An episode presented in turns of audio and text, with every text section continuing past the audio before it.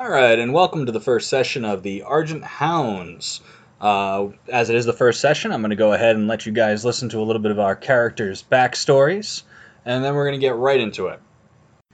My name is Clarissa, and I'll be playing Celise Marivaldi, a human paladin of the ancients. Celise's earliest memories are of the woods and the druid enclave she grew up with. She was given to them as an acolyte when her uncanny affinity for the natural world became apparent, and they attempted to teach her their magic, but after years of studiousness, she had progressed no further than the basics.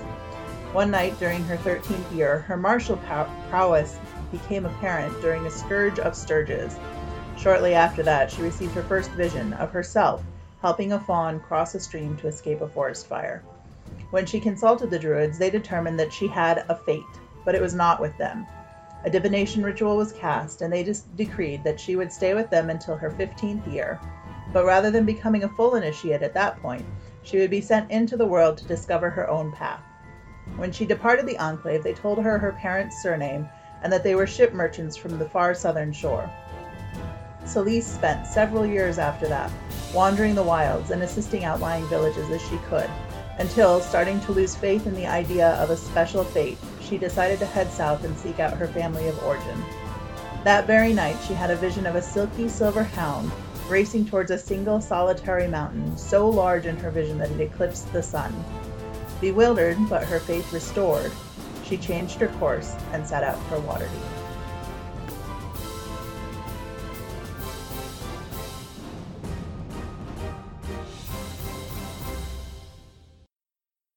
I'm Pat, and I'll be playing Roywin Mernig Filchbatter, a gnome wizard. The Mernigs had been a well established family living in a gnomish community until one of the many conflicts that concerned the big folk conflicting with other, different big folk spilled over into their peaceful life. Livelihoods were destroyed, and the village, so small they never even bothered to name it, was destroyed utterly. Grampus and Gran uprooted the remains of the community and reloc- relocated to the city of Waterdeep. What had been a, mo- a, life mostly at ease in the small village changed to one of need and lack in Waterdeep. Initially, the extended clan was about 15 forest gnomes, mostly children, but gradually a sense of community caused them to take in other gnomes until the group comprised nearly 30 at its height. They took to squatting in an abandoned and dilapidated three story building in a mostly ignored neighborhood bordering the Dock Ward and the South Ward. The Mernig children made allies among a similar community of Kenku living in the connected rooftops and attics in the neighborhood. Between the Gnomelings' talent for illusion and the Kenku's talents for mimicry and stealth, both groups profited. It was during one of these schemes that Roywin, particularly talented with the small illu- illusions that were the birthright of the gnomes, was discovered by Lapoy the Unexpected. Lapoy was an instructor connected to Blackstaff Tower at the time, and was impressed enough by the young gnome that rather than have her arrested, he invited her to come and study under him at the prestigious school. Knowing that this was an opportunity to make herself both more independent and also better able to provide for her large extended family, she accepted, and spent the next three years studying under Lapoy and other instructors until she was regarded as one of the most promising students in her age group. Convinced by Lapoy that she was ready for challenges beyond her peers, Roywin left the academy with him to travel south with the mercenary company the Broken Hearts, who were hired to travel to the aid of the Dragonborn of Tymanther in defense of their lands against the aggressive armies of Unther. Things did not go well for her there. Her master, understanding her vulnerability to flattery, made use of her in distracting the rest of the company from his true purpose. Over the months of the campaign, large tactical victories seemed to elude the efforts of the company until it became apparent that there was a spy among them. Captain Loomis, the company commander, found evidence suggesting the young gnome was seen communicating with the enemy, and Roywin was arrested. Meanwhile, Lapoy arranged to allow a pair of Behirs into the camp as he left to go left to join with his true masters among the Unther military. Roywin was nearly killed in the ensuing conflict but her help did manage to turn the tide of the battle. and The company couldn't keep her with them. She wasn't trusted by more than half of them, though she too was only a victim of her master's collusion.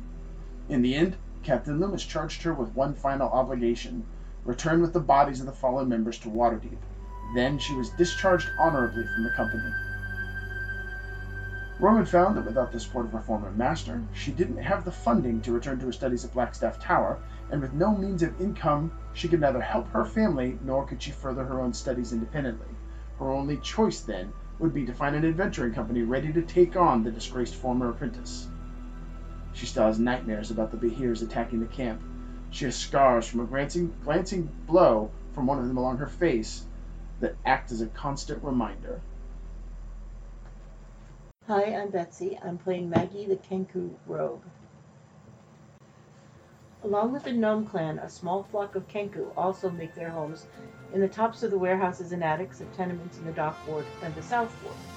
The sprawling colony, or rookery, is as close to the sky as they can nest for now. They make a hardscrabble living as watchmen, pickpockets, spies, and informants, scurrying along the alleyways and skulking inobtrusively in shadowy byways, always looking for a way to earn a few shiny coins with which to feather their nests. Magpie, as she is known to some, earns her living collecting bits of information and misplaced possessions and trinkets of the less wary or alert denizens of Waterdeep.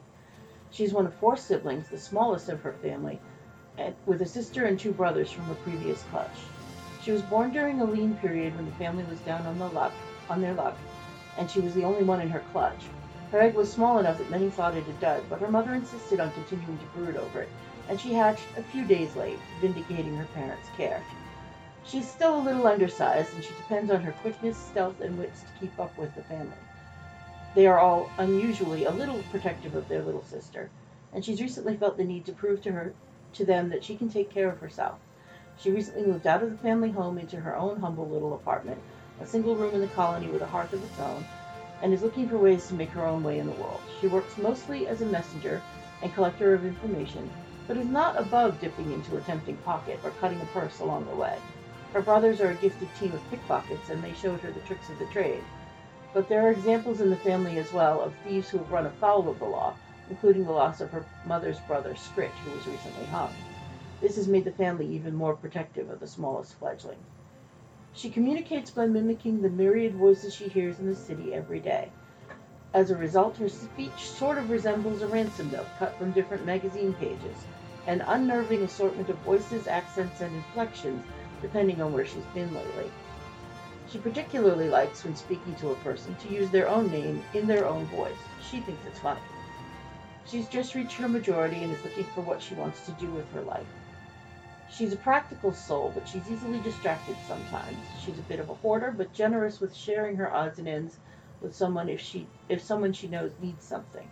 She's a little uncertain of herself in interacting with people other than the Kenku, and relies on being charmingly cute, often appealing to others' egos with flattering mimicry. She has a good memory and hoards bits of information, often trading them to make a living. And you never know when a bit of trivia or lore might offer a solution to a problem.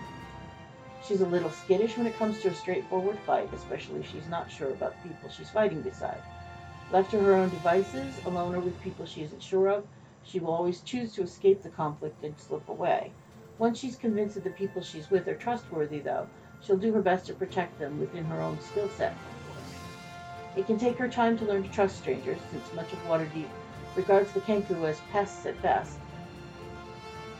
But she's also kind of a follower by nature, so even against her better judgment, she will follow a friend or family member into trouble.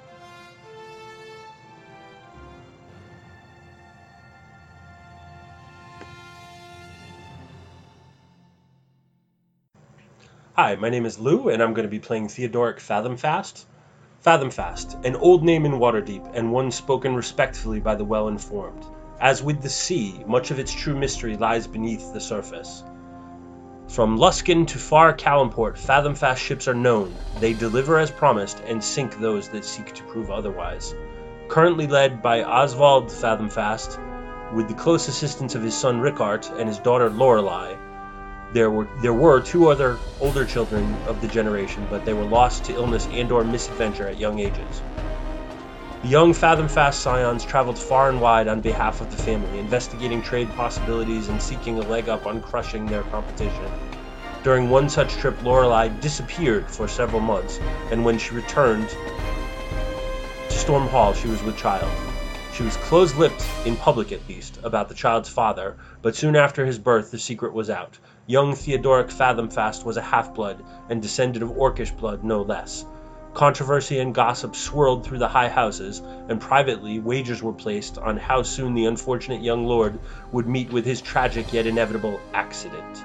To the surprise of most, it never happened, although several servants and highly placed Fathomfast retainers were either cashiered or met with their own accidents during his first handful of years. Publicly, Theodoric is fully acknowledged as a child of Fathomfast. His mother has always been his most ardent supporter, and his uncle and grandfather tolerate no disrespect to any member of the family. Privately, rumor and gossip continue to swirl, with the young lord's actual standing questioned, though seldom to his face. Theodoric quickly grew tall and strong, his rougher instincts channeled into swordplay, performance, and other nobles' arts by the diligent work of the Lady Lorelei. His public persona is similar to that of many young nobles, often callow, seldom laboring, and frequently in his cups. He does not seem to manage he does seem to get manage to get invited to all the right parties and seems to know many of the right people. Only a true dolt could grow up in Stormhall and not absorb something of the fathom-fast knowledge of people and power. What he is not, however, is vital to the current family interests. Rickart has a son, Mathis, and a daughter, Annabeth, of his own, both older than Theodoric and well positioned within the family's trading interests. Lorelei never married, but instead continued to travel and work on behalf of the family's fortunes when not managing the social life in Waterdeep. Whether he truly has a place in the hall, is being kept due to his mother's position and influence within the house, or simply being held onto as a curiosity or last resort, is a matter of some speculation. Theodoric, Theo, spends his time in the streets and parlors of the city, tempting fate and seeking to prove himself against any and all comers. The chip on his shoulder is all but invisible beneath the weight of family. Hi, this is Mike. I'm playing Nebamung Apham. Nebamung is a Aasimar traveler from the far eastern lands of Mulhorand. As an Aasimar, his divine birthright was coveted by base and evil men that sought favor with their dark gods for the sacrifice of both he and his sister Nefaru. They were stolen from the home of their mother and dragged by cultists before an altar on a moonless night. They intoned profane verse to Set, god of night, the devourer of light, and in that moment Nebamung heard a quiet whisper. All the sound of the cultists drowned away as the entity spoke, offering him the means by which he and his sister might escape. Seeing no other option, he agreed to the strange voice's terms. And in that moment, for the first time, Nebamung unleashed the terrible power of the Shadowfell. His first task, to pry an inflammable ritual candle from the shattered altar of the dead cultists. His sister was safe. He was not so certain of his soul. A being of light bound in darkness, he comes to Waterdeep in search of answers.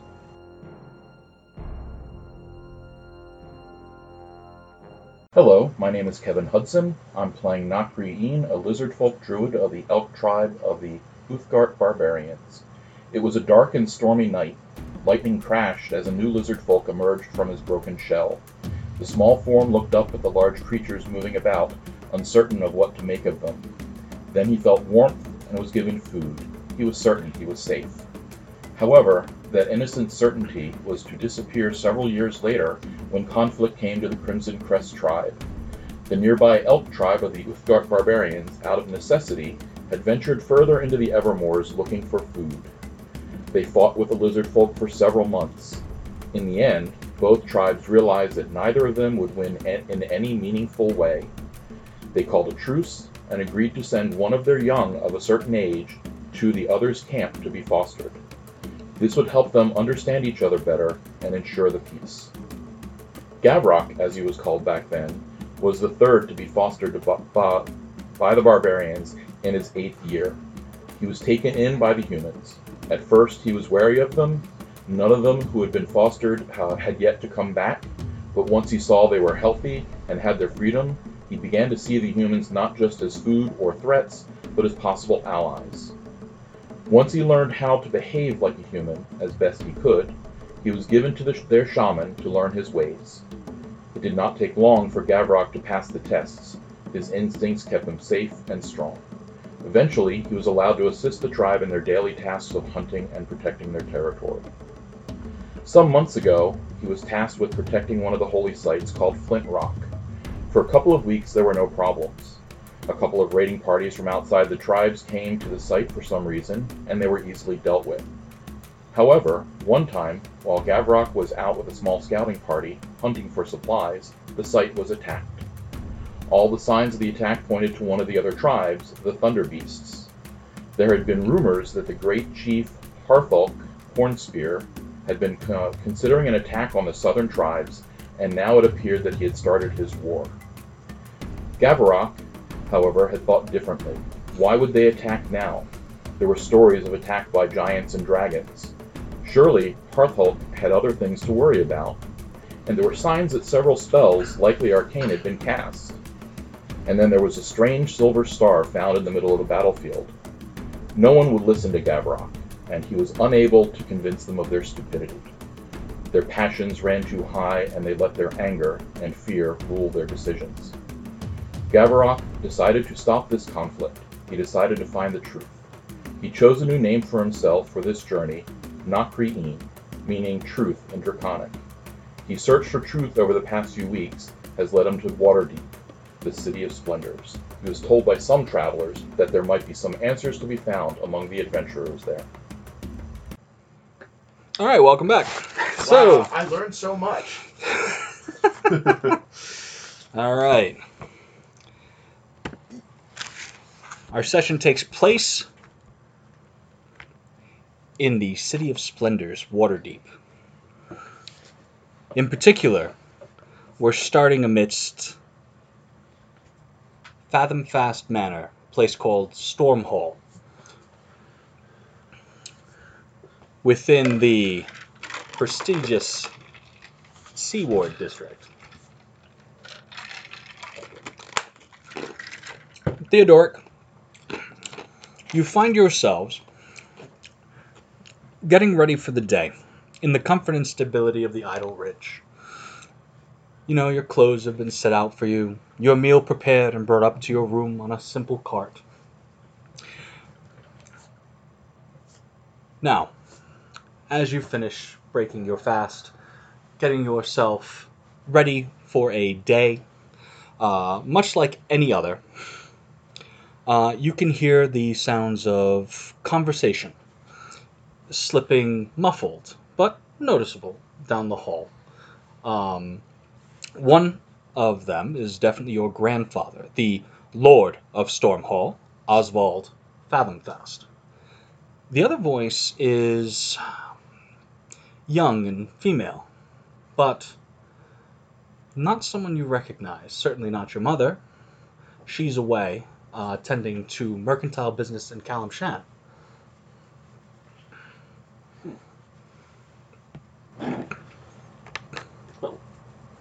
Visitors to the house are always a joy. I suppose I should, possibly without bothering either one of them, try to find out who it is. Absolutely. And you find that perhaps in anticipation of your interceding in this conversation, you are met by your house steward. Uh, she has served the house for several generations, the elven Linnea Veilthaw. She seems to step up as your doors open. Perhaps she was waiting there. Ah. Master Fathomfast, good morning to you. Good morning, Linnea. You can see just a bit down the hall towards the meeting room that there are a few guards posted at the door. The conversation has elevated somewhat, but not enough that you can hear the specifics of what is being said. Now, the guards are not of Stormhall. They actually are guards dedicated solely to the office of the Open Lord of Waterdeep. As opposed to the Masked Lords. Correct. Huh. Well, there's a sight one does not see every day, Linnea. We are honored to have the Open Lord, the Lady Silverhand, here amongst our mm, the hollowed halls of your family's home. I am to attend to any of your wishes, and to let you know that the Lord Fathomfast has given you leave to do what you will with the day. Your presence shall not be necessary. I see. Well, a rare bounty to be sure. Is there anything you'd like of me, sire? No, I'm awake. I've broken my fast. Um, I'm certain I can find some task to turn my hand to. Um, if I think of anything, I'll ring. As you will. She pauses. There is a missive awaiting you in the foyer. Well. From the Wand household. Ah. Well, best to see that right off then. Your grandfather thought so as well. I shall be about. And she nods to you, does a small bow, and steps backwards a few steps before turning gracefully and heading swiftly down these stairs to the first floor. Now, the opulence of this hall cannot be understated. There are tapestries and paintings dedicated to the history of Fathomfast. Uh, mighty ships heroically cresting over storm tossed waves, battles against ocean monsters of all shapes and sizes, pirates, um, everything to prove that the Fathomfast name was not idly gained, that their wealth not easily won. Wrenched bodily from the treacherous sea. Of course, the tone and complexion of each hero aboard the storm tossed mass differs quite a bit from your more verdant complexion. No, I'm not seasick. I'm just a half orc. but, How embarrassing. right. That's constantly seasick, this one. Don't tell him. So, based on his knowledge of the house itself, Mm-hmm. is there any way that he might be able to, behind closed doors, get close enough to hear more of what's going on? Absolutely. There is a study that orbits somewhat close to the meeting room, where the walls get a bit thinner, the masonry slightly less strong. strong. and for that, why don't you go ahead and make a stealth check? Why don't I? Because I'm not very good at it. is the reason why. Well, you take a look about and you takes your chances. uh, 12. well, that's certainly enough to assuage the suspicions of the guards. You never come quite close enough for them to take interest in you. You step towards them several feet, and then take a sharp right into the next room, shutting the door behind you. A sprawling library, mostly maps and um, the journals of captains prior, uh, lining the walls here. Actually, minor adjustment to that Yes. to help with the subterfuge should it become necessary. Yes, Quick jot down to the foyer Yes. to secure his mail, absolutely. and then he will read it in the privacy of the study. Why, that sounds perfect. All right, so the small missive folded over and stamped with the Wand family crest, a quite literal magic wand that seems to be brimming with power. Um, you manage to step back into that hollowed library, and you find yourself sitting at your desk, listening intently through the walls. Just a quick perception check. That I am pretty good at. So that is a twenty. Aha! I'm certain something can be arranged. Your interests in rebuilding a navy are currently in line with my future plans for my family and my house. We've a few merchantmen that can be converted to the task, once the harbor thaws, of course. Of course, Lord Fathomfast. Is there anything else? I'm certain I'll think of something in due time. I do appreciate our talks. And I yours. Your family is doing well. Hm. Well, I don't appreciate our talks that much, my lady. Fathom fast business shall remain fathom fast business. Suffice it to say that we are doing well enough. Of course, I meant no insult. Shall I see you out? No, I remember the way. When next you return, I assure you my own private security will suffice. Well, as open lord of the city, I must remind you my guards will come where I say. Seems a rocky shore to build a friendship. I have no intention of becoming friends. Lord Fathomfast. Good day.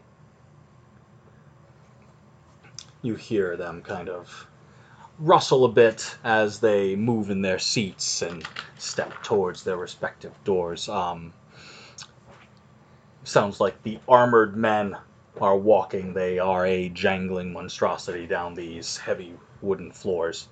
Um, and uh, it's quiet after they travel down the stairs. You're not certain if your grandfather followed them out or not. It's hard to tell with all that metal.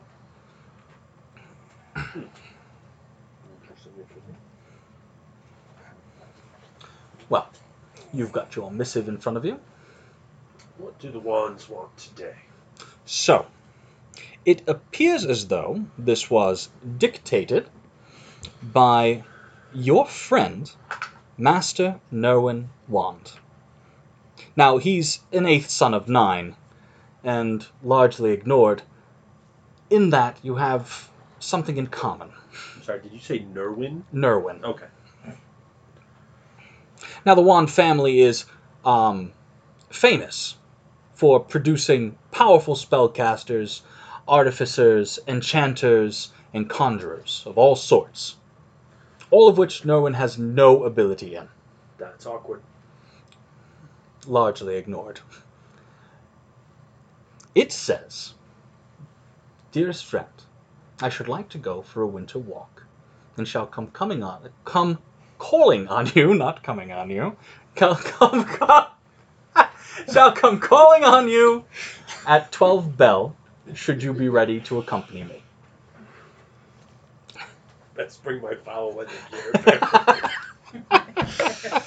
Are you in the flash form for the show?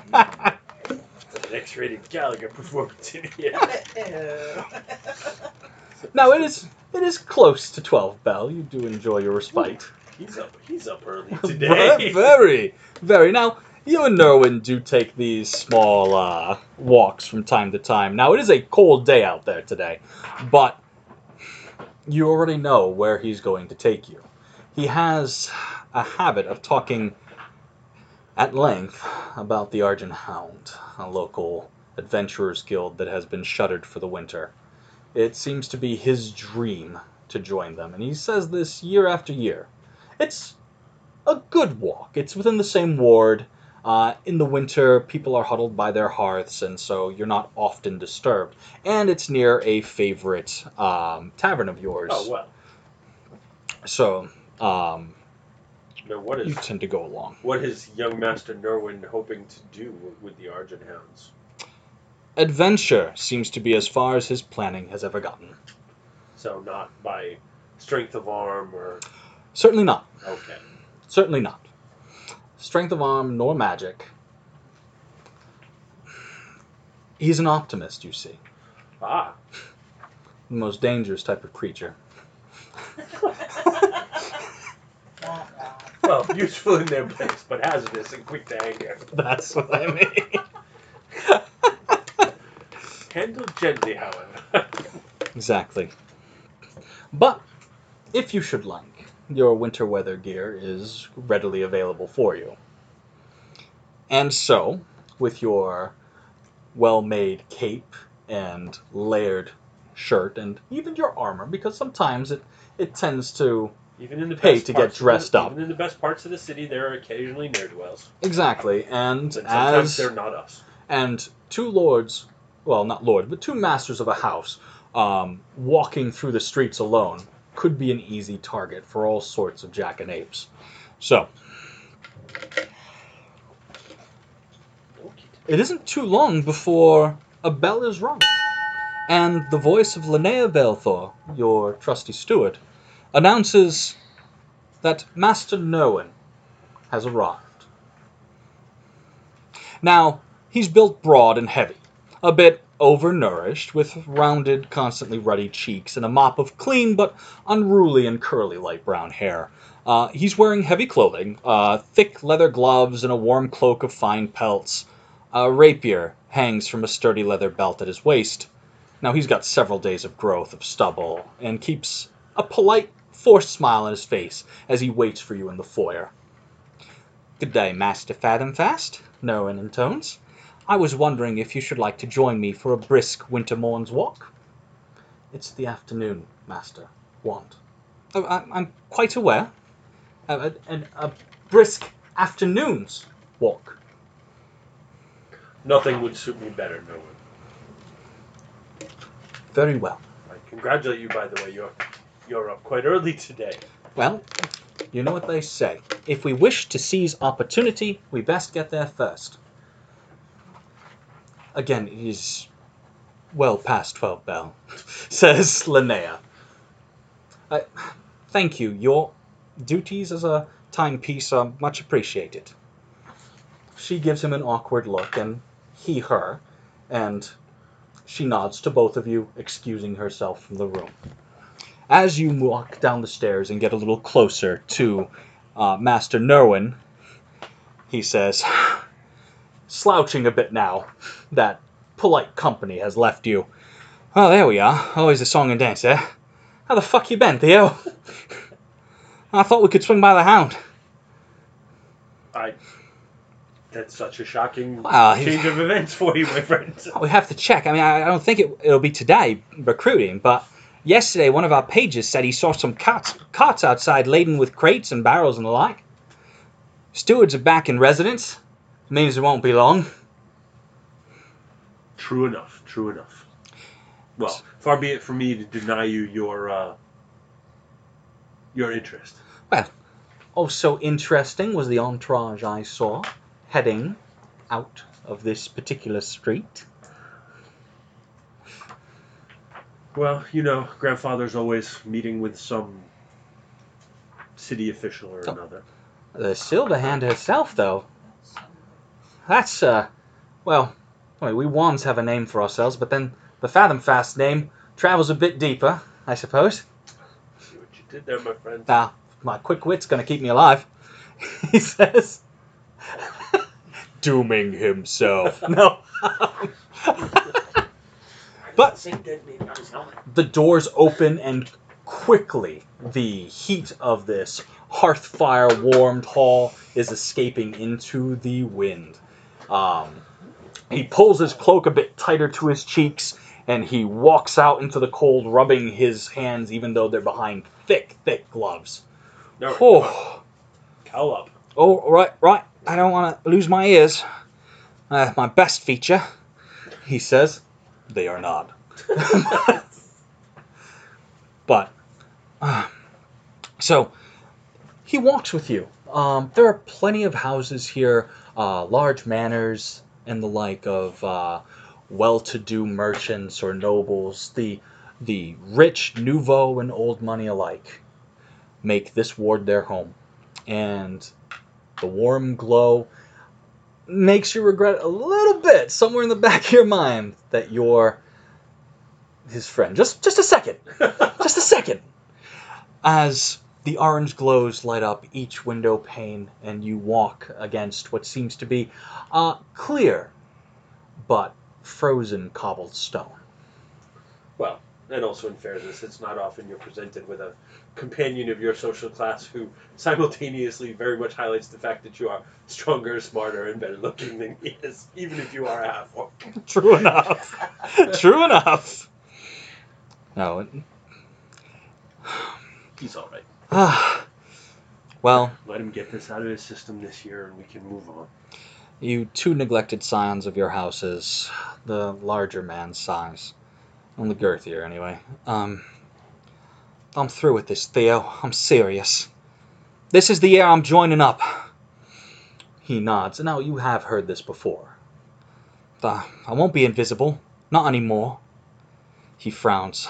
I have to believe that I can do some good out there. Well, there's never a doubt that you can do good, Nerwin. The question is, is this where you should be doing it? He rests his hand on the pommel of the rapier at his hip. I mean, I'm, I'm not dumb or, you know, delusional. I know I'm a shit swordsman. This is mostly for show. I know I'm a bit fat and a bit slow. You haven't cut yourself in months. You're really improving. That's what I said. Well, I, and you know, I do remember quite clearly when I flunked out of the Blackstaff. Oh, you might be a wand, but you may very well enjoy reading books. You have no prospects in the arcane arts. I mean, no prospects. Who says that to a young boy of only 22? They crushed your dreams. he walks with you down the cobbled path and you see it. After about 15 minutes of walking, the Argent Hound, and you can see his eyes light up a bit more. Uh, there are lights in the windows, and that's a sure sign that within the 10 day, they're expecting the first thaw. And on the first thaw comes recruitment. And on that day, Nerwin will probably flunk out of another establishment. Well, I'll say this much for him: he's consistent. So you've had the talk with himself then.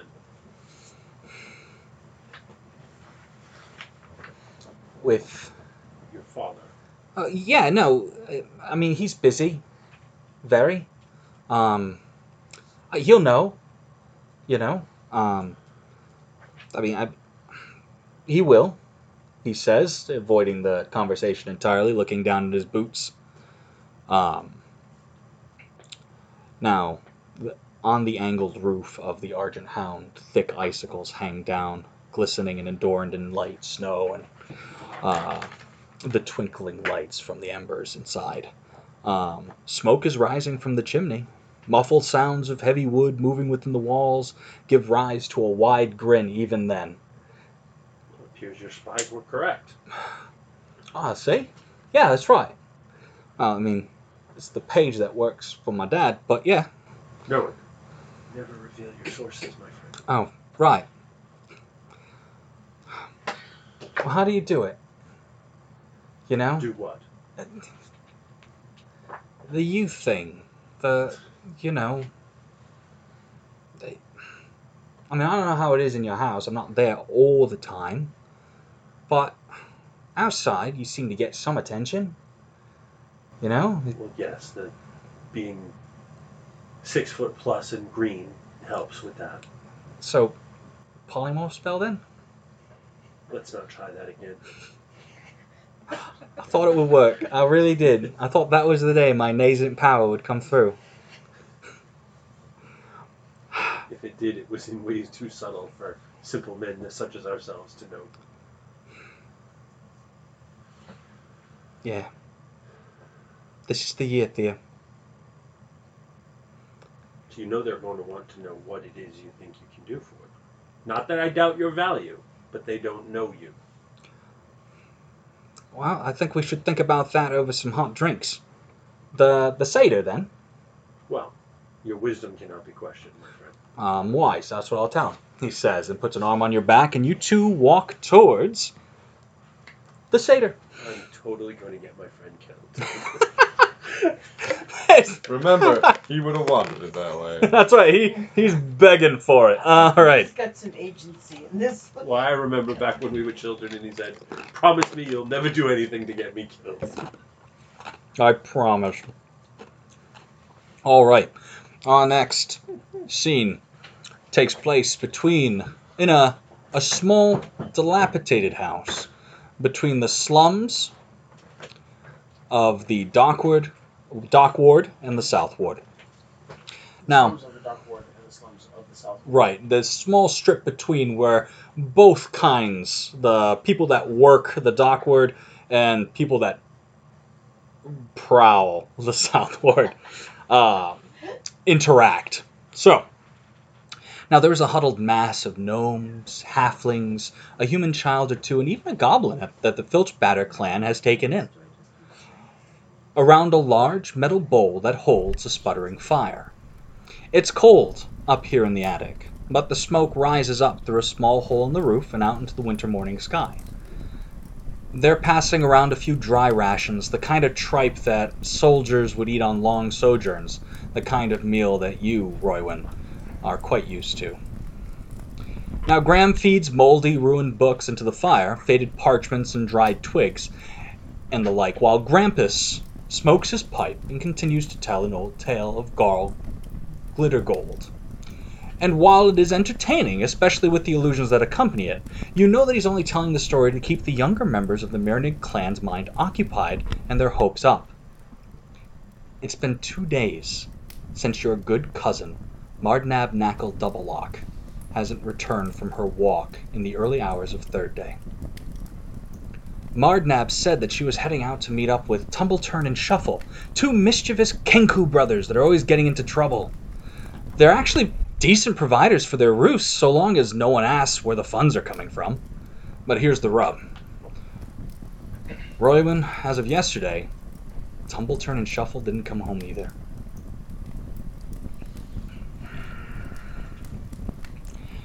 So,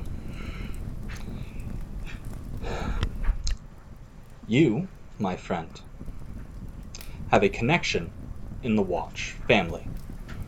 Yes, this is true. I do. Uh, has anyone actually spoken to? It.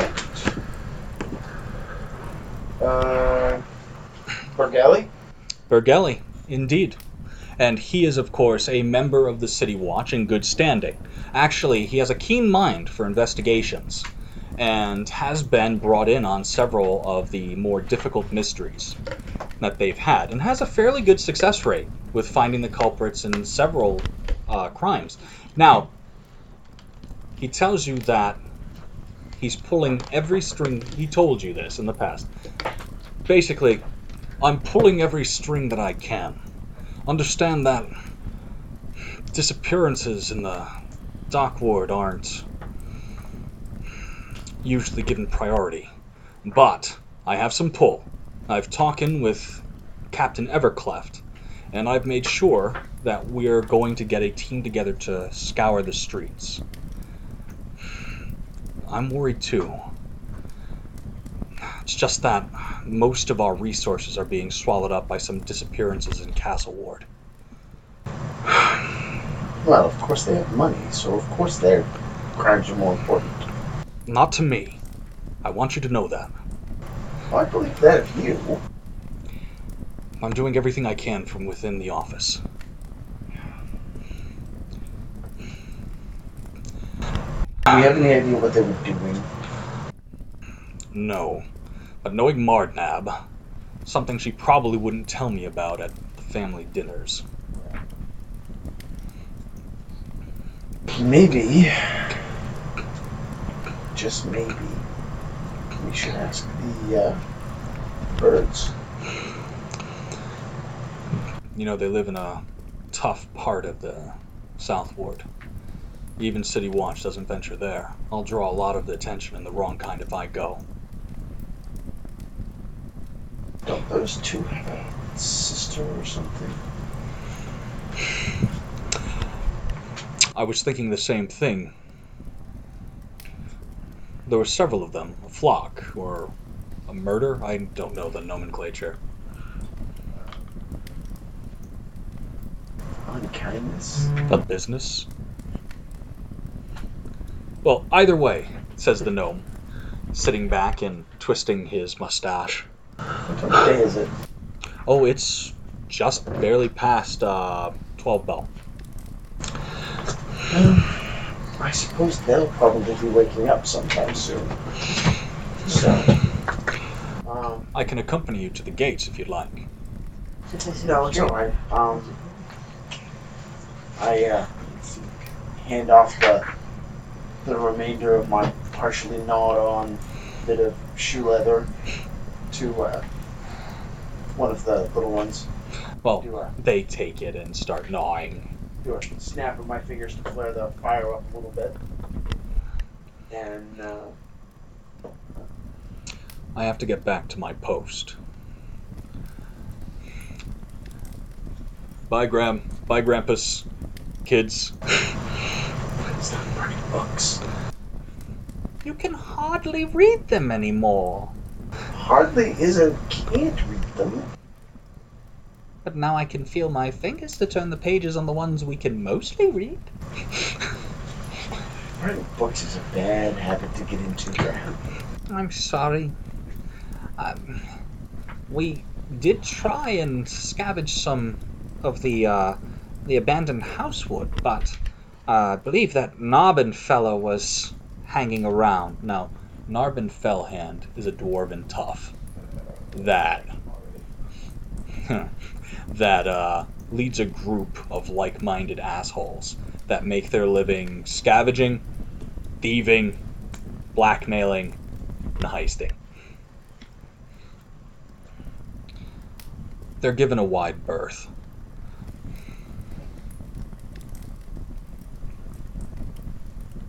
I'll see about bringing back some firewood as well. They're good for jobs, too.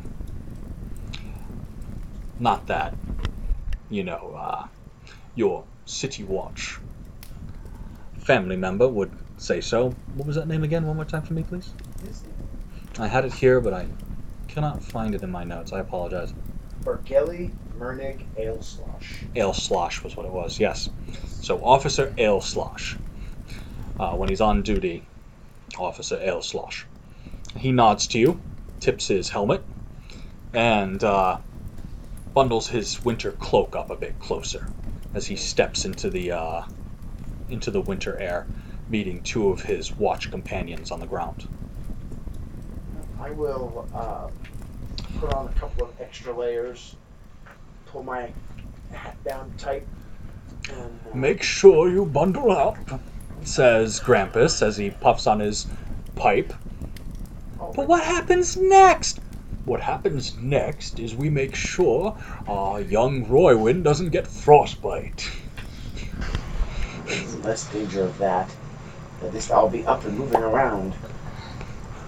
We'll do fine. I can feel it in my knees. The thaw's coming. Let's see. Well, at least we're having better seasons than they are, I hear, in Red Lodge.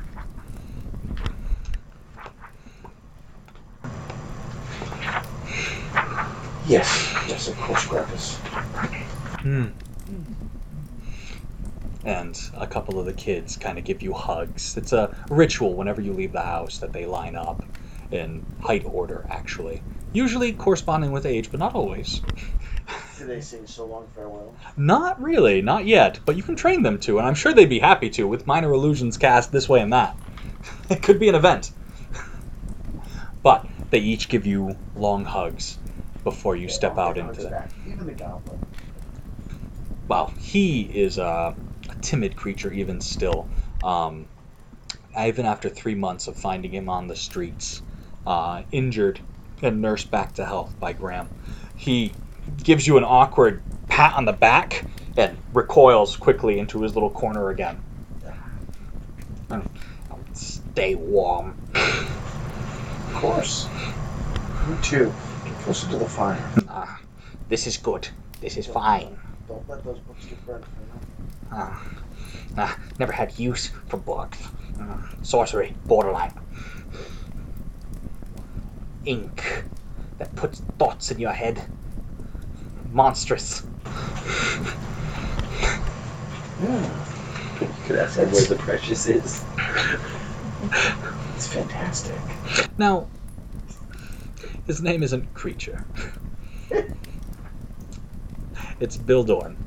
Billborn. Bildorn.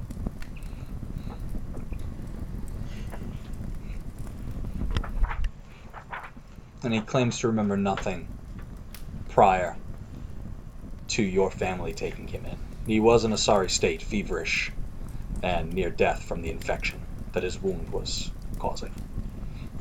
Well, at least he's of a socially acceptable height. Yes, actually, a very civilized height. Humans and the like are simply ostentatious. Grant only said it's thin air that makes them so prone to violence. Probably. Yeah. No, it's a, I like Graham's theory. So, um, Well, I guess then I will take to the streets. yes, I will go looking for the nest. Very good. So, your mother has not stopped pacing, her uh, corvid head twisting and looking out the windows, uh, one way and the next. What remains of the windows? It's cold by the shattered glass, and yet she bears it as long as she can, sometimes for 10, 20 minutes at a time, uh, before heading back to the small fire that you have. And there's a sound of kind of the, the dripping water of a water clock as she nervously uh, vocalizes. Now, as for the brothers, well, they've gotten out of tight scrapes simply because they're so close. Tumbler, Turn, and Shuffle have been inseparable since the day they hatched, which was within mere minutes of each other. Um, uh, if, as you said, most likely they imprinted on each other and never looked back. Now, you've grown up in Waterdeep here. You've been treated, I would like to say, mostly well. However, a grand that's if you don't leave Southward. In Southward, your skills at survival are what give you worth. Elsewhere, it's your name, your heritage, and yeah, your race to some extent. Uh, Kenku are considered sometimes little more than pests outside of Southward. And so you've been contained here, but jobs, work, gainful employment, I mean, there are a couple of inns that are hiring, but for that, you would have to be able to take orders, and reciting them in the customer's voice is always kind of a little unnerving. Um, and so, work has been, uh, well, not as. it when you live with them. No, absolutely not. and so you are growing slightly tired of the anxiety that you're feeling as well. Um, your heart fluttering in your chest, the butterflies in your stomach.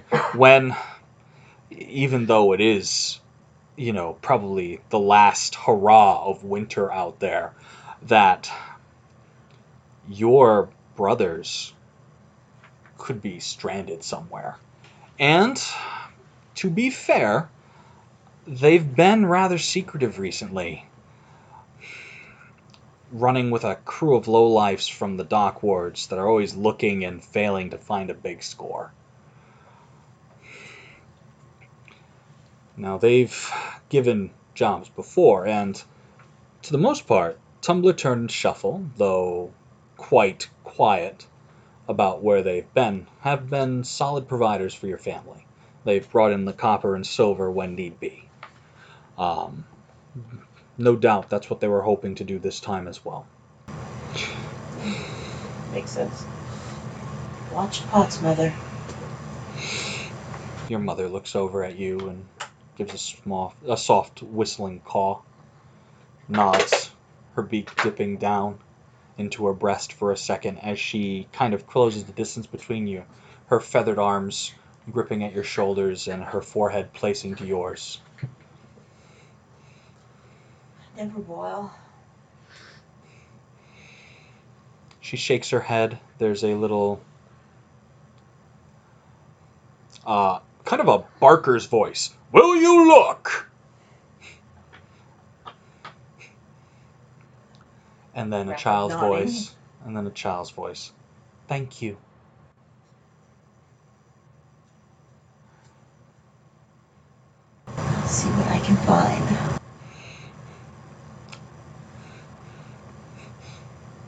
Be careful. Of course. I love you.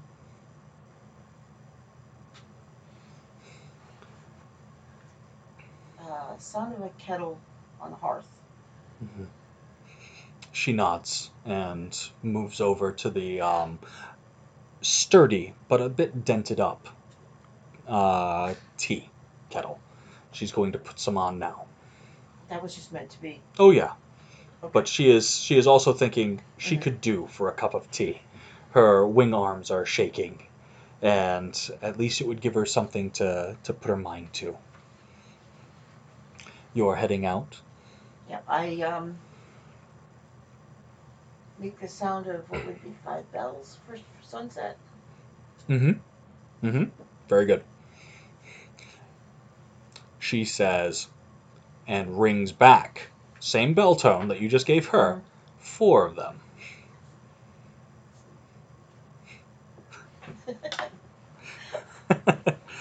well, it's an ongoing negotiation. Even as you put your uh, your commoner's clothing on, you tighten up not your, just your cloak, but you know your mother's as well, just to make sure that you get enough. She insists putting it on you, um, just so that you're warm enough.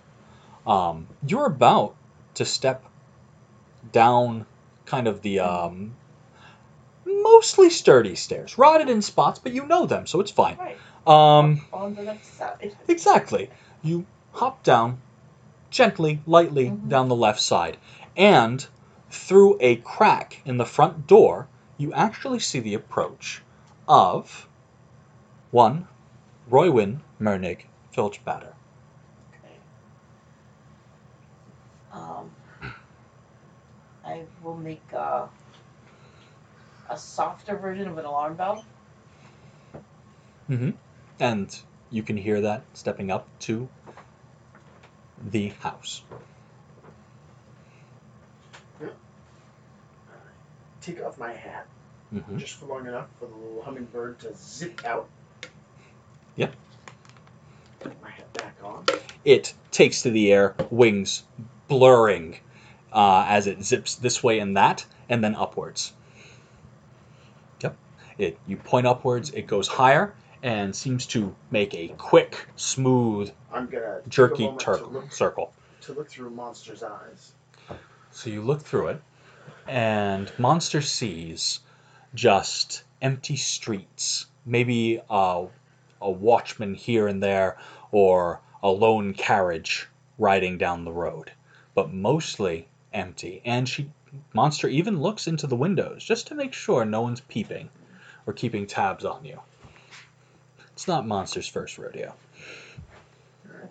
And then back into the hat. Zips under your hat and nestles warmly into your hair.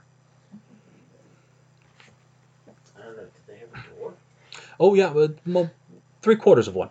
Yeah, it's uh, kind of uh, cracked and open at the top. You open the door. You give up. You open the door just as Filchbatter reaches to knock. She gives you a little startled look. uh, Stranger. Magpie? Magpie. I don't know if you remember me or not. I was a little shorter. I was a little shorter. It's Royland. It's Rowan. She says in your voice. I was wondering if you'd seen Mardnab. I was wondering if you'd seen. I make the sounds for the brothers' names. Absolutely, it sounds like uh, a safe tumbler turning uh, this way and that, and someone shuffling quietly on a wooden floor. At last I'd heard they were all together. They were all together. Do you have any idea where to look?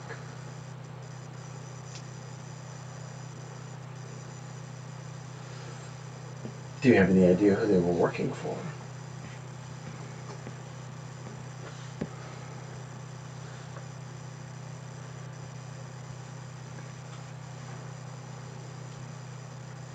Secret.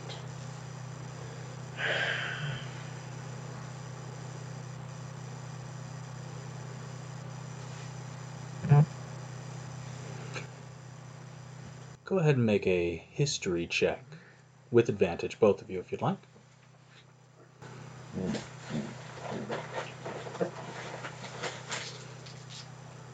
actually have a modifier. Oh, do you now?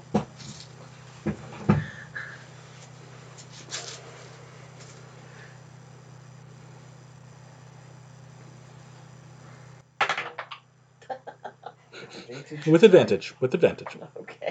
Yeah. 23. Five. Right. Well, you literally have no idea where they could be going at all. Um, they're free spirits. I mean, you let them go and they come back. That's how you know that they love you. But, um, if anyone in Dockward or Southward is going to know what shady shit they're getting into, it's going to be Narbin and his gang. Now, here's the thing if you're not part of the gang, you're against the gang.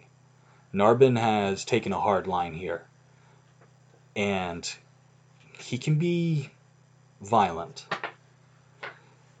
The City Watch, Mr. Captain, or I should say Officer Ailslosh, did remind you that resources are thin in Southward. So generally, in his two or three little tin pot dictatorship, his word goes. And he only respects strength, the kind of strength that perhaps even a powerful wizard like yourself, in a, yeah, well, you know, singing the first level blues, huh? But, uh, so, but um, even a wizard like Thank you yourself much. I'll see you tomorrow. and a Kenku rogue would probably not be that intimidating to him and his toughs. Well, Time to call it the big guns. it's entirely possible that Narvin may know, Narvin may know. but I think that we're not likely to um, put the fear of anybody in Narvin. Not likely to. But other people work for Narvin. Other people? hmm Maybe what we need to do is You rolled a 20? uh, 23. 23. Let me give you a couple of names of Narbin's gang. Uh, there's Narbin Fellhand, obviously. There's Marco, the artist Lerinjeaux. He's a bandit, but actually a very good charcoal artist. Uh, uh, Lerinjeaux. L E R I N J E A U X. It's a bit mouthy, which is why he goes by the artist. Now there's Gutter, who is also a goblin. Uh, the special, the specialty of uh, Gutter is that um, he wears a dirty red bandana on the top of his green, bald green head and uh, filthy foot wraps that constantly smell of the sewers. Then there's probably the scariest of the notables in that group, Red Sam.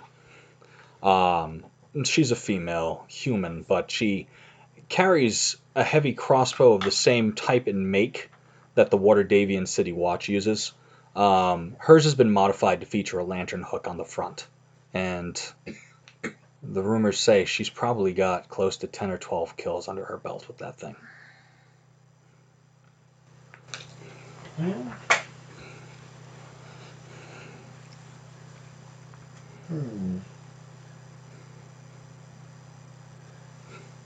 The artist might be um, the sort who might be vulnerable to a little flattery at least.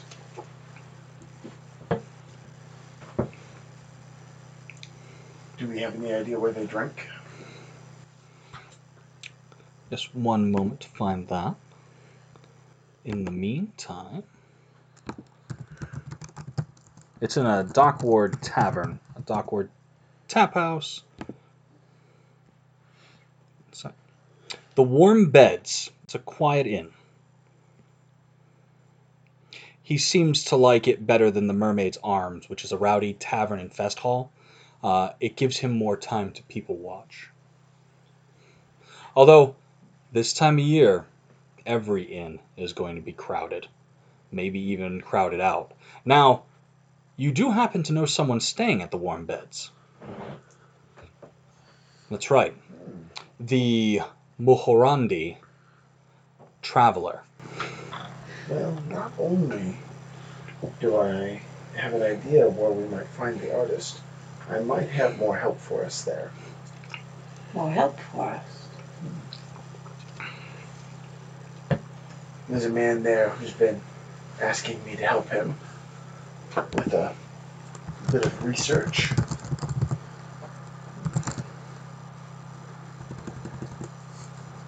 So perhaps he might be willing to lend a hand back. Okay. It's not too far a jaunt from here, perhaps 20 minutes. Yeah. As the crow flies. Oh, sorry. Still a still a still a sore spot for Kenku. Oops. Would you like to come along?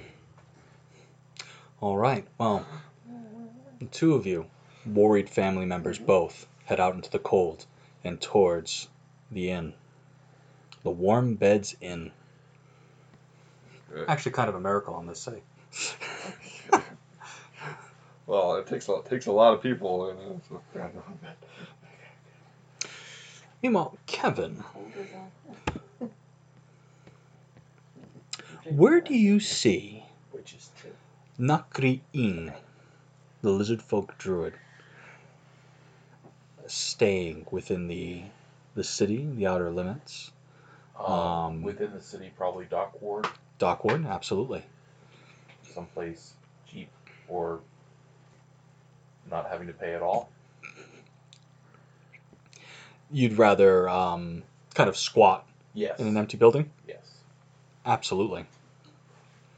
And Nothing, nothing a little hissing once Some, out. someplace near the water. Yeah. very good. It's gonna be a great source of threatening noises for me. Well, you're doing a good enough job of keeping yourself warm with various animal pelts that you've hunted on your way here to Waterdeep. You knew that the cold was coming, and you've garbed yourself appropriately against its advance. It's pretty out here. Apparently, some of the sailors that are more or less trapped by the harbor ice these days mentioned in passing that at one time there was a whole fleet of ships that had sunk because the old open lord didn't know his ass from a tactics map. They cleared most of that when the new open lord came in, but you should have seen the city that it had turned into. They had rested down planks and floated bridges between the ships and turned and some people even had captains rooms as their own slightly slanted personal homes. They didn't have to pay for inns for well months. Right now it's empty for the most part. And you I might want to pause for a second. Wait one sec. We're uh, just shuffling around the table. Nothing to worry about. It happens sometimes. All right, so you find it a beautiful expanse of heavy ice, and with enough know-how and survival, you've been quite a proficient ice fisher Lots of actually practice. out here. Several of the fish beneath the thick ice are delicious, and it's free. The harbor is deep. You don't know how deep, but you've never hit bottom when you dropped your line. The other thing of interest that you see is there seems to be a meeting of some sort going on out here by the railed off docks. Two humans, or close enough to humans, perhaps one is elven, you never can really tell the difference. They all look similar. When you get closer, their scents take on a lurid difference, but right now, similar. And they taste They do. They do. If you were just able to take one small bite, you'd be able to tell instantaneously between the different meats. But the two of them seem to be meeting a figure that seems a bit familiar to you in shape, if not identity. Uh, his scaled countenance is an onyx black. Um, struck through with shocking strips of crimson.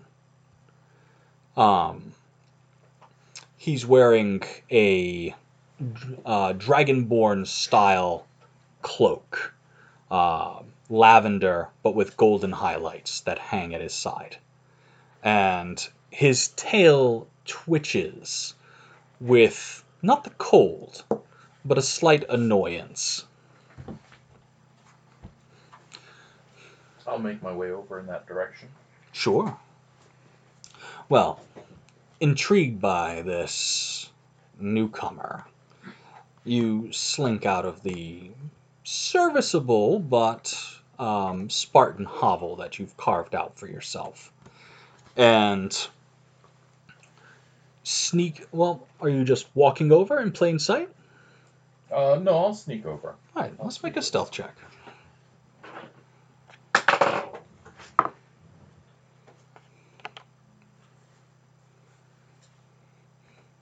Seventeen. Very good.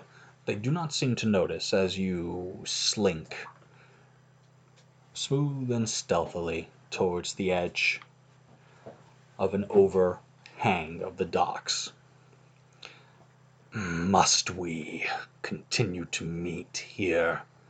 says the Dragonborn. Ah, I think it's a tradition, says the human, rubbing his arms. Trust me, I'm glad we all could make it back into town. Oh, how you decided to keep traveling. Well, you're insane. How are the roads? Fair enough, I'm here, says the Dragonborn. Uh, well, you're you're going again, right? Again, I'm here. We were hoping you'd consider partnering with us again for this season. Um, he looks away. Come on, it wasn't that disastrous. you dropped our take. Once, one time. And I had to catch him, says the other one. Did you?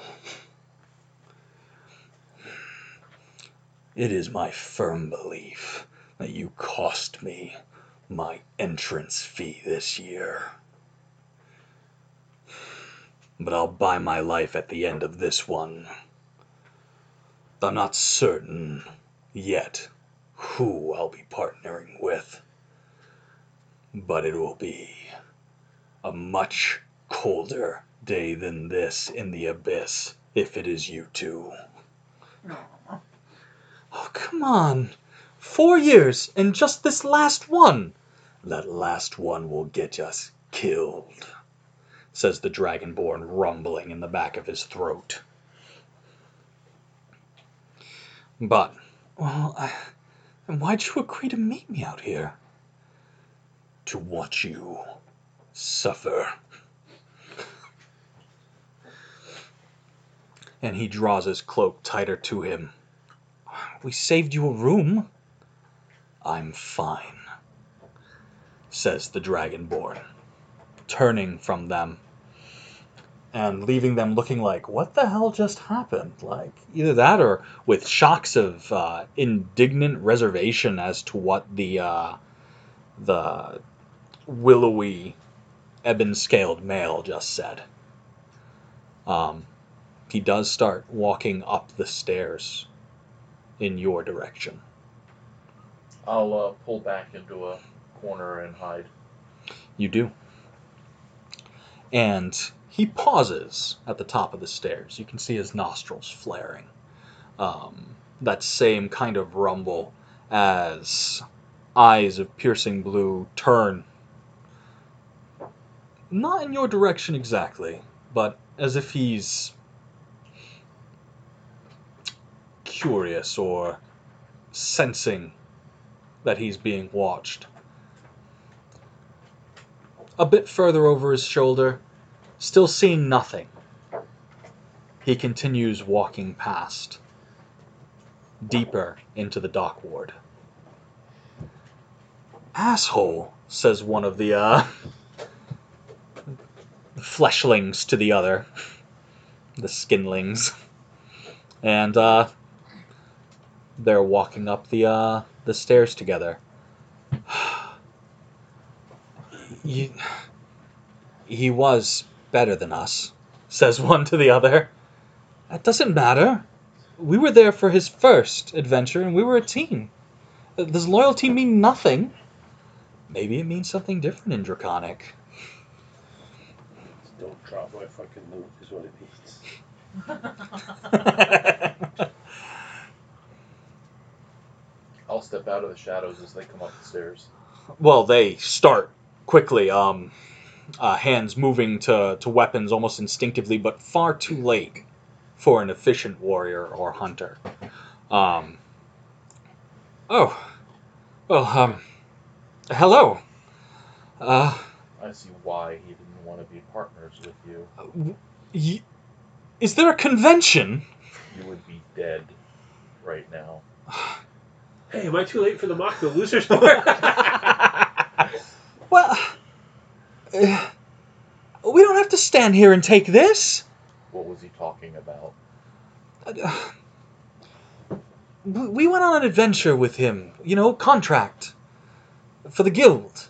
And yes, maybe I did drop a sack of gold. We had looting rights, but it was either that or for myself. It was a very high incline. But more of a cliff, really. I'd say incline. Cliff! It was a cliff! More of an incline. What guild? That's the Argent Hound. I mean, we're, we're only just recruits, so we, we can't technically say we're, we're hounds, but depending on how much loot we hold on to, shut up! Depending on um, how this season goes, perhaps by the end of it, uh, by the next winter, we will be full houndsmen. They're just called hounds. I, I'm having a very difficult time right now.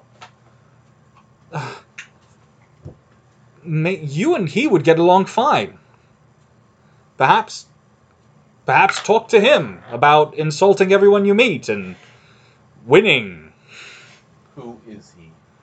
Oh, him. That's Panrash Yarixious. Uh, it's a P A P A N R A S H Y A R I X I O U S. Does that translate into Draconic as anything specific, or is it just a name? The red was going to be Eurixius Dawn. Red Dawn. So, great movie. Yeah. The Red Dawn. it translates to Wolverines. No. The Red Dawn. He seems more a blood moon than a red dawn. That's actually a better name. Perhaps he'll go with that. Uh, Draconic is so difficult. I mean, maybe if maybe it's a forked tongue is what we need. Um, not that you lie. I mean, that's a popular idiom. Um, What? well, well, you looking for partners? Says the two of them. You'd get me killed. But no, we won't. I say as I just turn and start walking away. Yeah, we- We're going to get him killed.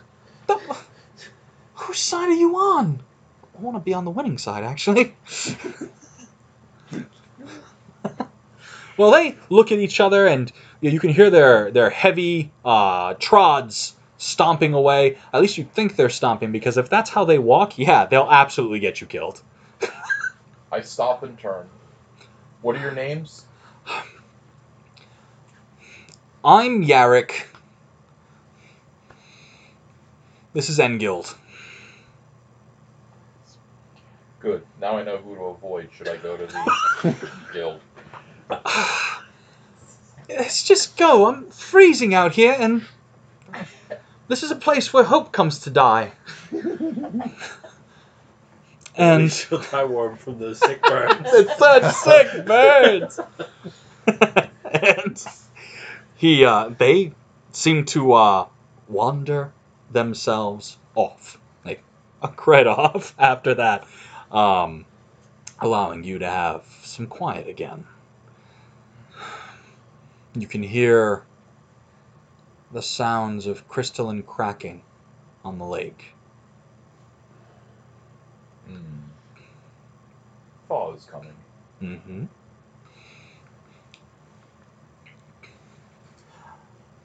So, Yes. Paladin, Celise, whereabouts do you see yourself?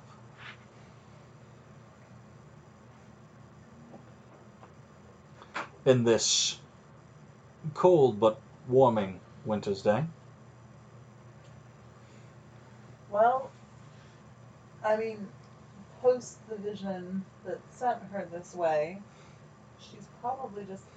Now you have found that building. Oh, okay. Oh yeah, absolutely. All right. No, it is a um, it is a prominent building in the Sea Ward, which is So what happened when I knocked on the door when I first got to town? when you first got to town about two ten day ago. Nothing, because there wasn't anyone in residence, and you were told that by a kindly, what seemed to be a old woman, um, who also tried to peddle you a souvenir of your first time in the city, um, that you're a bit late. Uh, you're a bit early, dearie. The recruitment won't stop for a little while longer. Okay. When will the re- recruitment start? Oh yeah, with your your armor and your weapons, you're here to to join the Argent Hound, aren't you? We get all sorts of adventuring swords this time of year. It's a great source of business for our inns. My cousin owns one. Okay. I'm afraid they're full up, dearie. Oh. But I have an extra room. Well, when does the recruitment start? When will somebody be here? Usually, and I'm not certain what their metric is for this, but it's a few days before the main thaw. That's when the stewards arrive and they start making the place ship shape. They, you know, weatherize it before the winter. Everyone goes off to their homes if they live in Waterdeep or parts elsewhere. Uh, but the stewards will arrive and they'll prepare the recruitment feast. Not that the recruits get any, of course. Can I roll insight on her offer of a room? Yes, Because you know, that that'd be helpful. it would be. Why don't you go ahead and roll an insight as Grandma Murder rolls her dis- no. I rolled a one. Oh So yes, that's a no, four. a fantastic deal at this time. Yeah, just uh, two gold a night. Oh. Oh, I definitely can't afford that. Well, that does seem reasonable. Well, well, you know, you look like such a good soul. And is this your first time then Yeah. in Waterdeep? Yeah. Yeah. Getting robbed by a crow? No, no, no. In fact, I'm a pro. Woods of Here you go. Well, I say, I could use some help around the house with the firewood, bringing it in, cleaning, cooking, that sort of bit. I could definitely do that. Absolutely. So we'll call it one golden night and just some light work around the home. Light mercenary work, you know. I, I I really, I, I, I'm probably honest. They're just gonna have to stay outside the wall. Well, it's so cold out there, and in the field district, oh, it's a lawless place. I'm afraid you'd be taken advantage of, I am. By someone else, that is. so I'll have to keep my my man. room open just in case, because I am a poor woman. Me too. Ugh, then we must stick together. I do have a bedroll. It was used by my late husband's hound. It still smells a bit of him, but I will place it down by the fire, and in return, some light cooking, some light cleaning, help us with the firewood. And you'll have a place to stay. Can I use my own bedroll? I don't see why not. All right. Thank you, kind old lady. Who's probably not taking advantage of me in any way. well, let's get you home. It's about time for you to start a stew and put the tea on.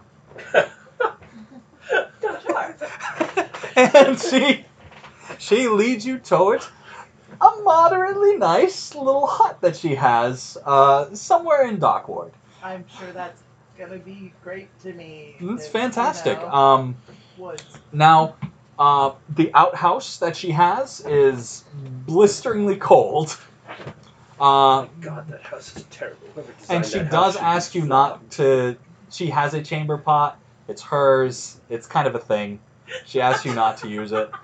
Uh, Still no. so, yeah, Yeah, You- yeah. she her arms are ti real tired, and it's hard for her to lift it too. So she does ask for help. Uh, but you do get to work and live modestly, sleep on the floor, go outside, kind of test your metal against the elements, and practice your sword Chopping play. wood is good, Exactly. Oh my Exactly. God, that's stupid. but that's where uh, you've been staying for the past few, and you can feel it on the wind. You're the circle that you trained with. They would know exactly when the thaw would happen. They would. It's true. I did You don't. You're never You gonna- don't at all. There's a spell that I could have taken. Oh yeah, no, but didn't. absolutely. You did not. you That's are, not one however, that you learned. starting to smell the chamber pot more clearly, which means the flaw may be here. Oh yeah, no. The um, your duties as honey dipper outside in the um, the outhouse go a lot more smoothly. Disgustingly, but smoothly, and that's kind of a good tell. It's a high fiber diet for you. Um, you can see the water kind of dripping off the icicles laden Yeah. on the sides of the house, and it's going to happen soon. That much you know. Well, you know, if that's one of her stomping grounds, I might help her bring her cart of souvenirs out. Oh yeah, no, she's happy to to accept any help Yeah. in above and beyond your Help current bring duties. The cart out and kind of get her set up, and then spend a little time exploring the city. Being very frugal because I am very Mhm. poor. Her name is the Lady Melda. Melda. Melda. And she is happy to have you amongst her home. Does she have any um like is she particularly creaky or have any sorts of ailments? She will tell you all about her ailments. She That's what I can has see from her, so many. Just Make a medicine check. Just yeah. just a, a, a medicine check. Uh, with disadvantage, you'll have to get her into a proper Mel- Melda, right? Melda. You know, it's my prostate, dear. It bothers me something awful. Oh, it's terrible these days. We will need some ointment for that. Oops, the wig fell off. Hold on. Oh, I'm so sorry, dear. That's it. That is an 18. 18. Yeah, no. Um, she's spry for her age, or she's lived a hard life. It's written all over her face. Um, but you can tell that she's slightly, arth- maybe a little arthritic in her joints. But beyond that, she moves very well. Um, and a lot of what she can't do, or says she can't do, maybe she doesn't want to do. You know what? She's lived a hard life and she's by herself, and her husband has passed. Mm-hmm. And why not help her out? You know? That a paladin.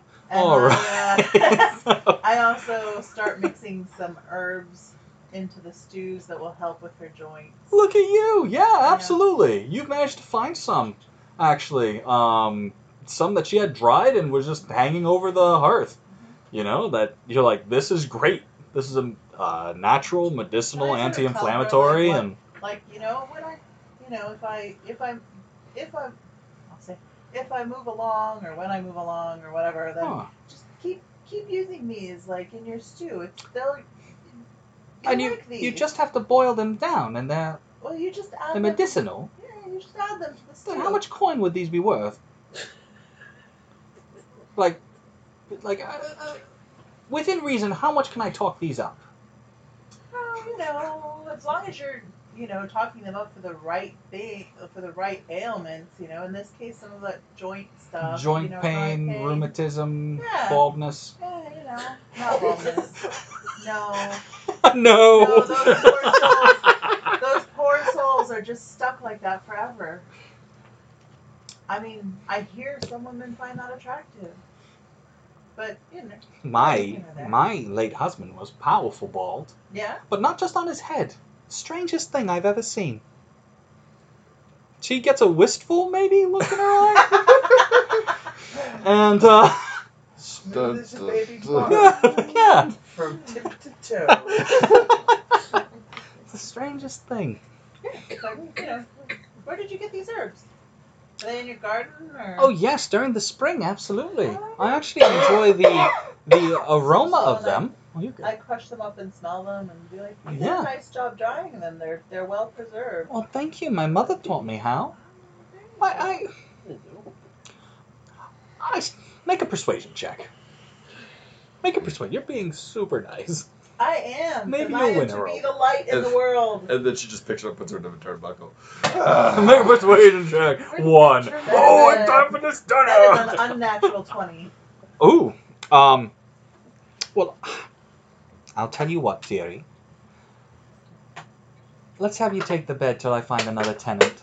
It's not good for your back to keep swinging at those logs and stooping down when you're cleaning the outhouse. Well, I'm young, keeps me strong. But if you insist. I do. I do. I wondered do. who took care of those things. Apparently, it's paladins. Paladins? Always. Always paladins. No job too stinky or small. Excuse me, Linnea. That bodes well for our, uh. Excuse me, Linnea. I have needed paladins. Could you summon them from their duties? or summon them from my duties?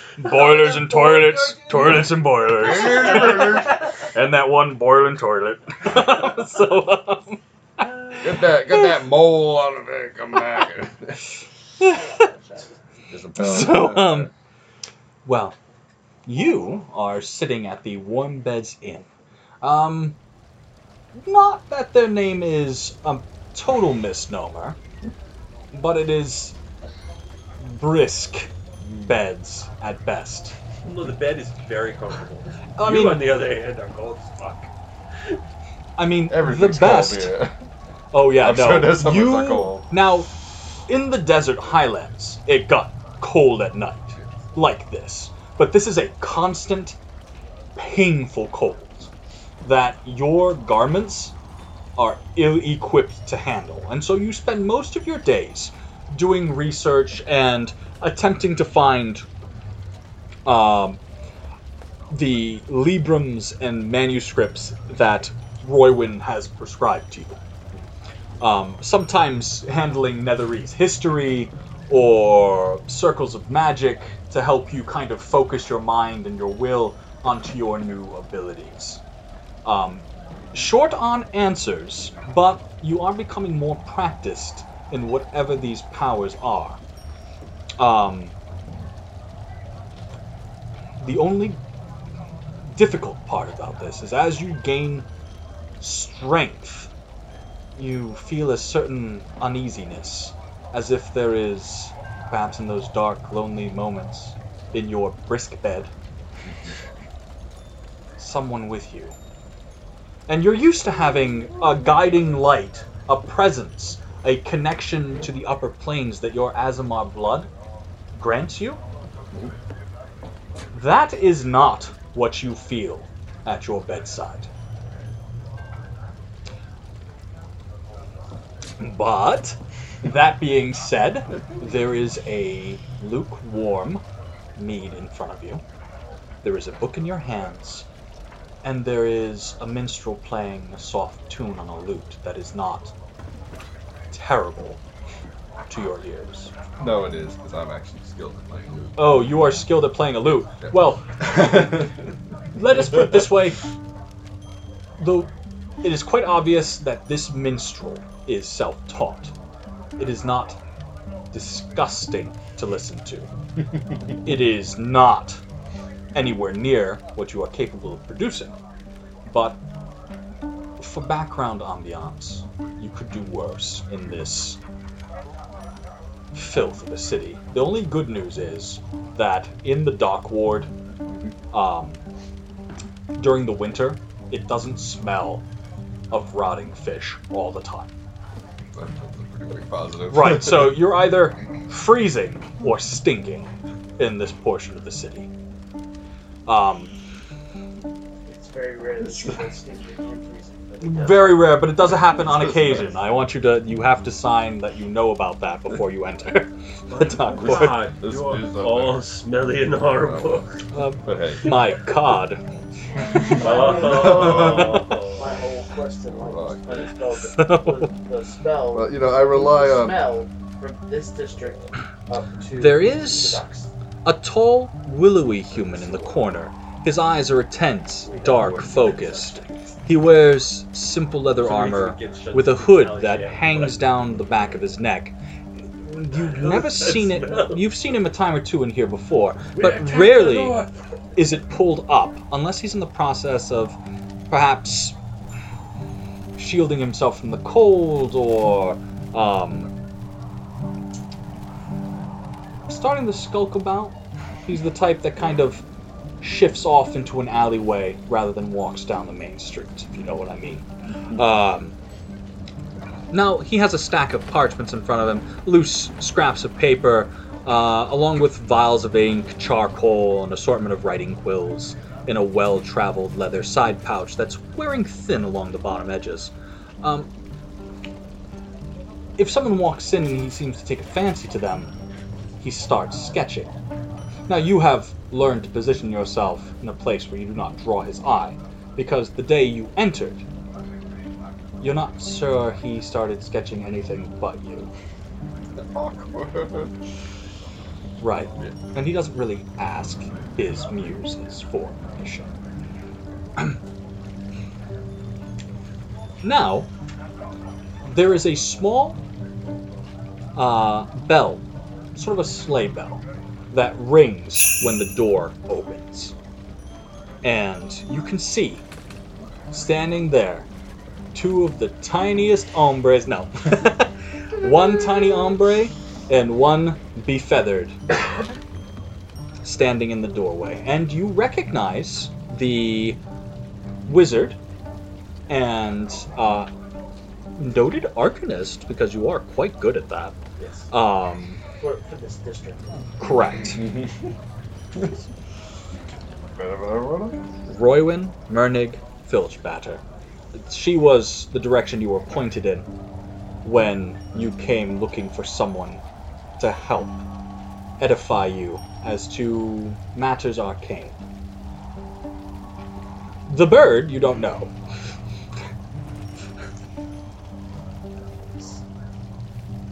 I'll uh, a quick wave over at Roywin. From his place in the corner,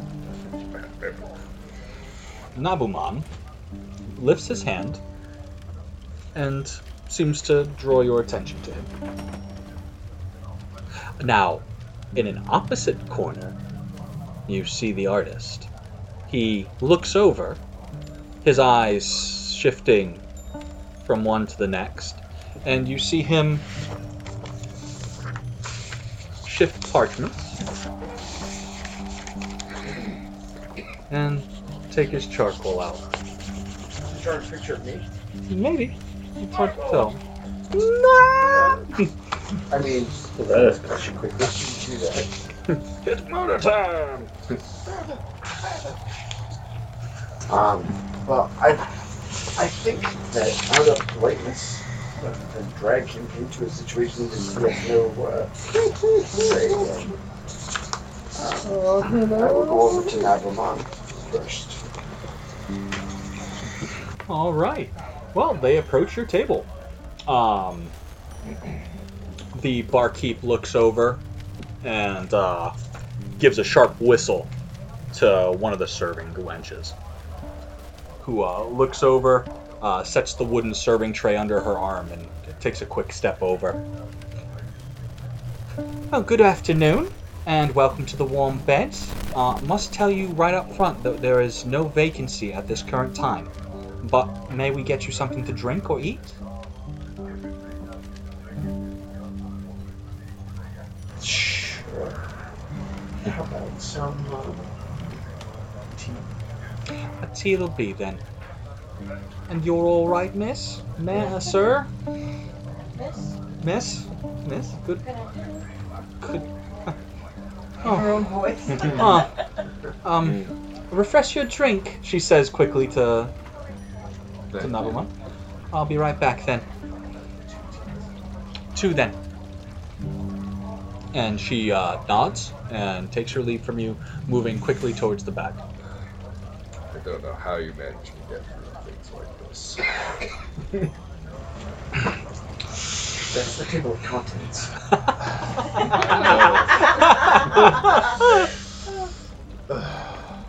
he seems to be reading. Are you okay? All right, gamer down, gamer down. No, I think we're okay. And if I miss my guess, it's written in Mulhorandi. It is a treatise on the planes written by the uh, a Netherese philosopher. Feel like he just uses fancy words to use them. Um, sometimes the wording is important, especially as regards magic. I don't seem to have that issue. It's ridiculous. You just do magic. what do these poor people know? Yeah. Um, But it's good to see you. it is good to see you too. Um, it is our intent to go over and have a conversation with the artist over there. Not a fan.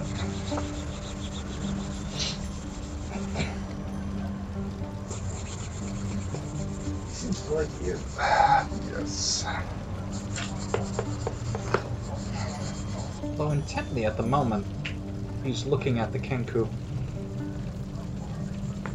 His pile of papers spread in his hand as he uses them to shore up the front parchment.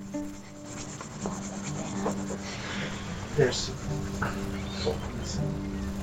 and uh, it's entirely possible that the artist may know something about it.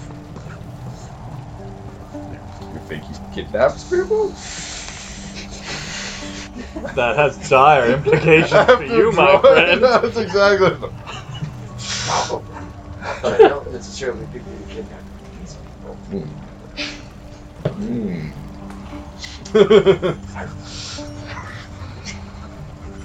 this is probably a bad man. He has, he has a reputation as a man who keeps company with a terrible man. Ah. It's unfortunate. Really bad. Have I ever heard of this artist before? So, um, why don't we go ahead and make another history check? This is a more uh, defined history check, so. Nice. Yeah. Okay. Yes, plus one. so 16. Absolutely. Um, he's actually uh, from Sembia, uh, and he came here to ply his trade as an artist, uh, uh, a portrait drawer, and a painter. And unfortunately, um, when work runs short, uh, he fell in with Narbin and his crew of thugs. Um, he's as guilty as any of them, and as quick to draw blades. Um, but really, it seems to be a means to an end, some way to pay for his stays at the inn so he can draw. Have I heard people talk about his work?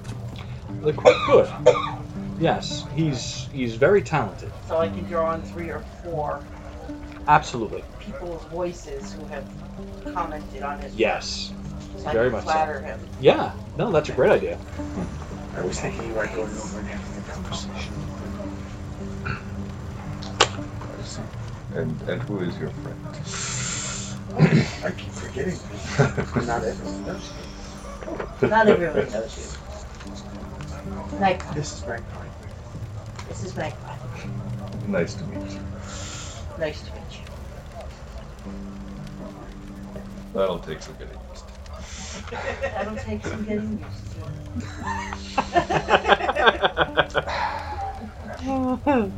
She's Kenku, and it is how they communicate.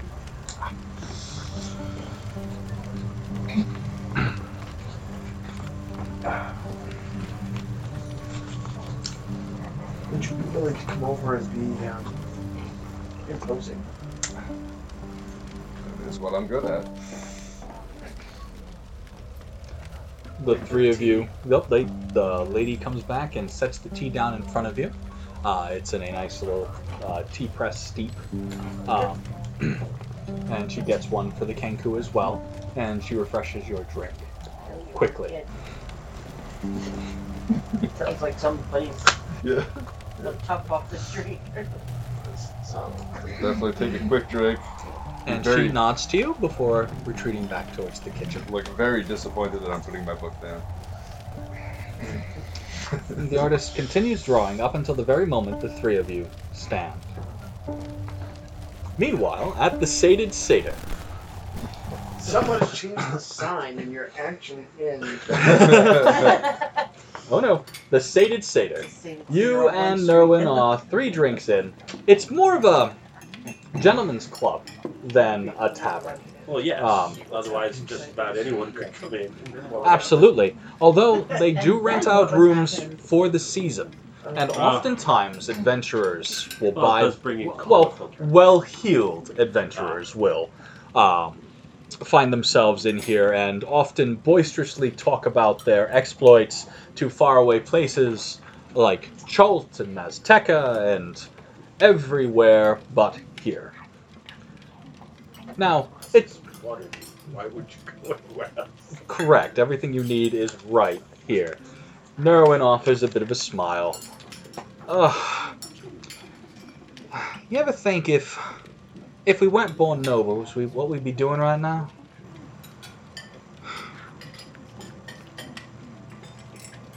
No. Ah, it's just me then. Yeah, there is a um well you have been trading gazes with a beautiful um high elven maybe high elven uh you don't know the different delineations but The um one with the smaller tusks. small yeah way smaller than half orcs uh, she uh You know, your Woman tusks by by the the bar. but other than that, you're um wearing Yeah. leather armors and uh, offering you a smile here and there, which hmm, is very forward thinking of her. I mean, orcs and elves have a history. Some god pokes out one god's eye, and then everyone goes crazy. so,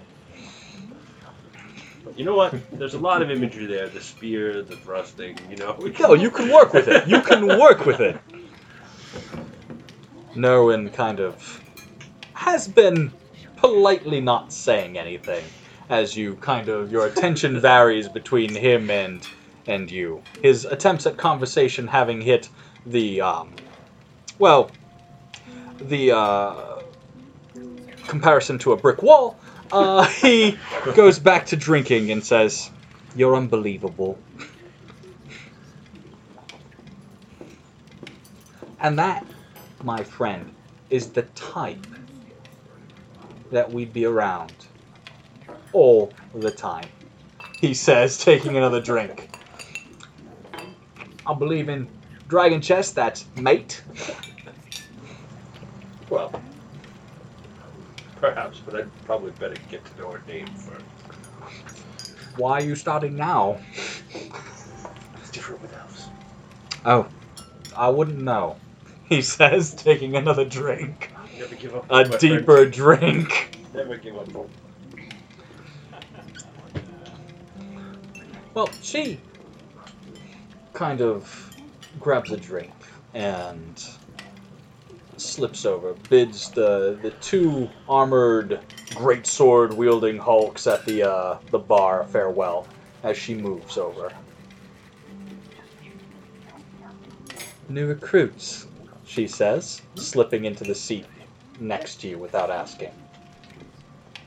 Well, A breach of decorum for a noble, but we're a, it- we're in a tavern. They're out of towners. You know, Mhm. they'll be gone soon enough. They'll put it- Nerwin does stand when she sits, and then almost robotically sits back down. He- He gives you a smile and a Good name. little nudge. Watches for sheep. Well, She looks between the two of you, but it's quite clear that she's talking to you. well, yes, of course she is, because there are other alternatives. Norway.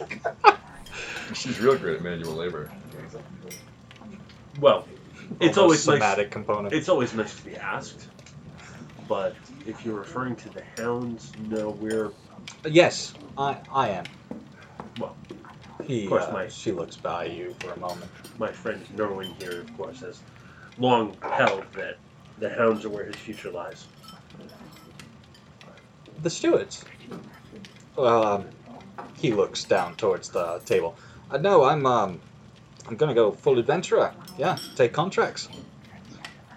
Ah, but Mia and she uh plays at a, a little section of her brooch, pulling the cloth over and showing the Argent Hound pin on her lapel. So that means she's a full hound. Mhm. Oh well. I had no idea we were in such accomplished company. Well, lucky company, she says, giving a smile. I suspect that luck only goes so far. Far enough in the beginning. Strategy as well. Choosing your partners. You should convince him, she says to Nerwin. no, you, you really should. I already have, he just doesn't know it. he says, taking a drink. And then noticing that his mug's empty, he stands. Another. Another.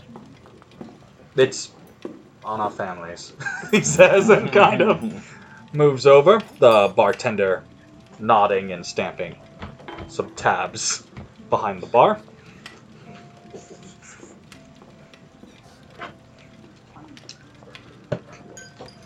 Uh, halfling lady actually is talking with him at the table, asking him to gives him some coin, points over this heavy bar, and points at what she wants. He's like, "Oh yeah, no, I'll get that for you." Uh, and the miss, it's a miss down here. Um, she'd like the the honey ale actually, and the bartender takes it, gets it to him. Um, but the the woman smirks. You said something about names first. And she kind of taps the sharp point of her ear. That's, that's not that fascinating, dear. We've both got them. Fathom fast. Theodoric, fathom fast. of Stormhole. By Same. note. Um, let me see if I remember my history of Waterdeep. Patriarch Oswald, So far, so good. son. It starts with an N, I want to say? Well, I can understand the urge, but it in fact starts with an R. R. Hmm. Sorry. my uncle. You bear a certain resemblance. To who? Oswald, I can see it in the chin. Not so much the color, but the chin. No, this is a This is a color most Fathom Fast would never dare to show themselves in. For you, it works. What? So, luck carries you so far, and what gets you past that? Blade, some arcane, magic, um, the teachings of my family. Well, you see, there you've left most of us in the dust, good night. Well, and there's something else. Something you can't find unless you join it. I. The common tongue is insufficient. Camaraderie is the closest, but I think you'll find it runs deeper than that. In fact, even family or brotherhood, the bonds of taking a contract, doing some good, earning your life, those bonds stay with you. It's a reason most people don't move around. Once they find a group, they usually settle right in. It's the travel that does it, I think. The shared hardships. You had me up until hardships. She looks you over. It's a shame. All that natural muscle. I've no cause to be ashamed of it to date, but So are you uh, content to one day? Content to one day?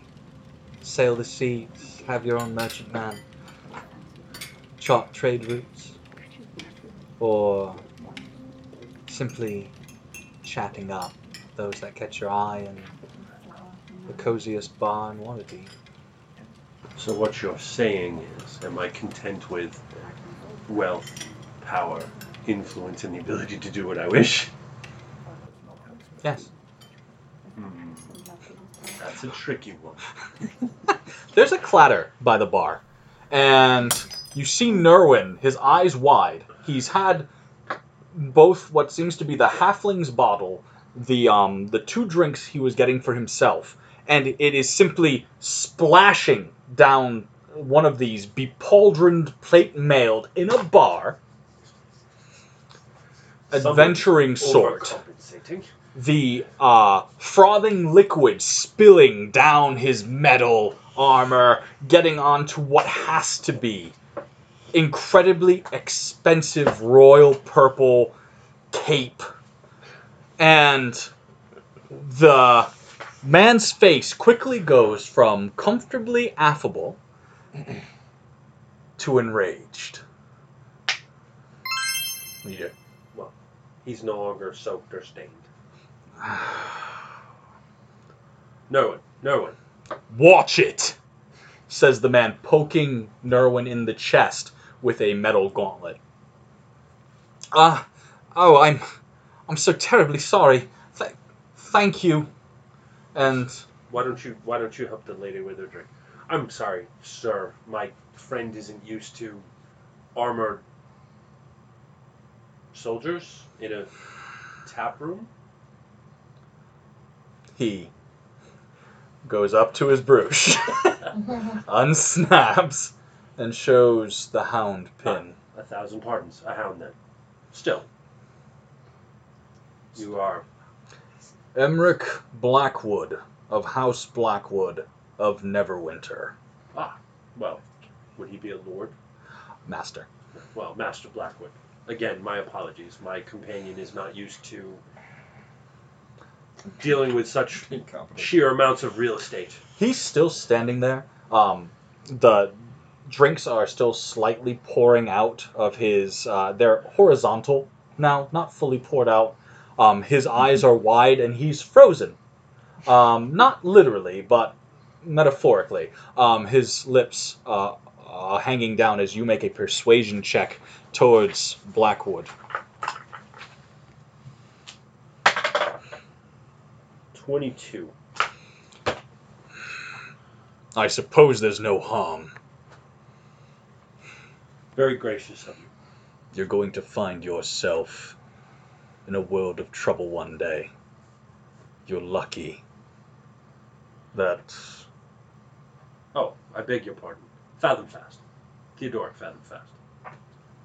Well, he looks and uh, nods. Master Fathomfast, you have a wonderful city. I suppose that's enough.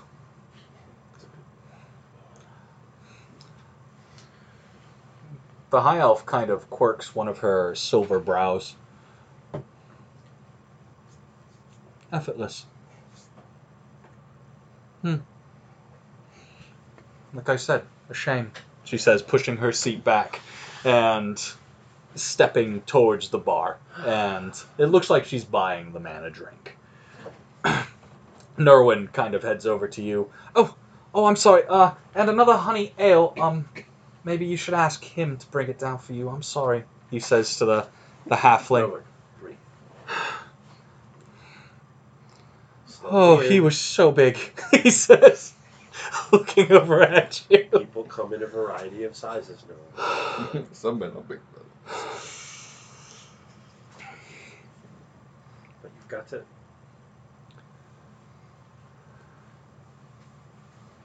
You've got to carry yourself as if you believe you are worth something, my friend.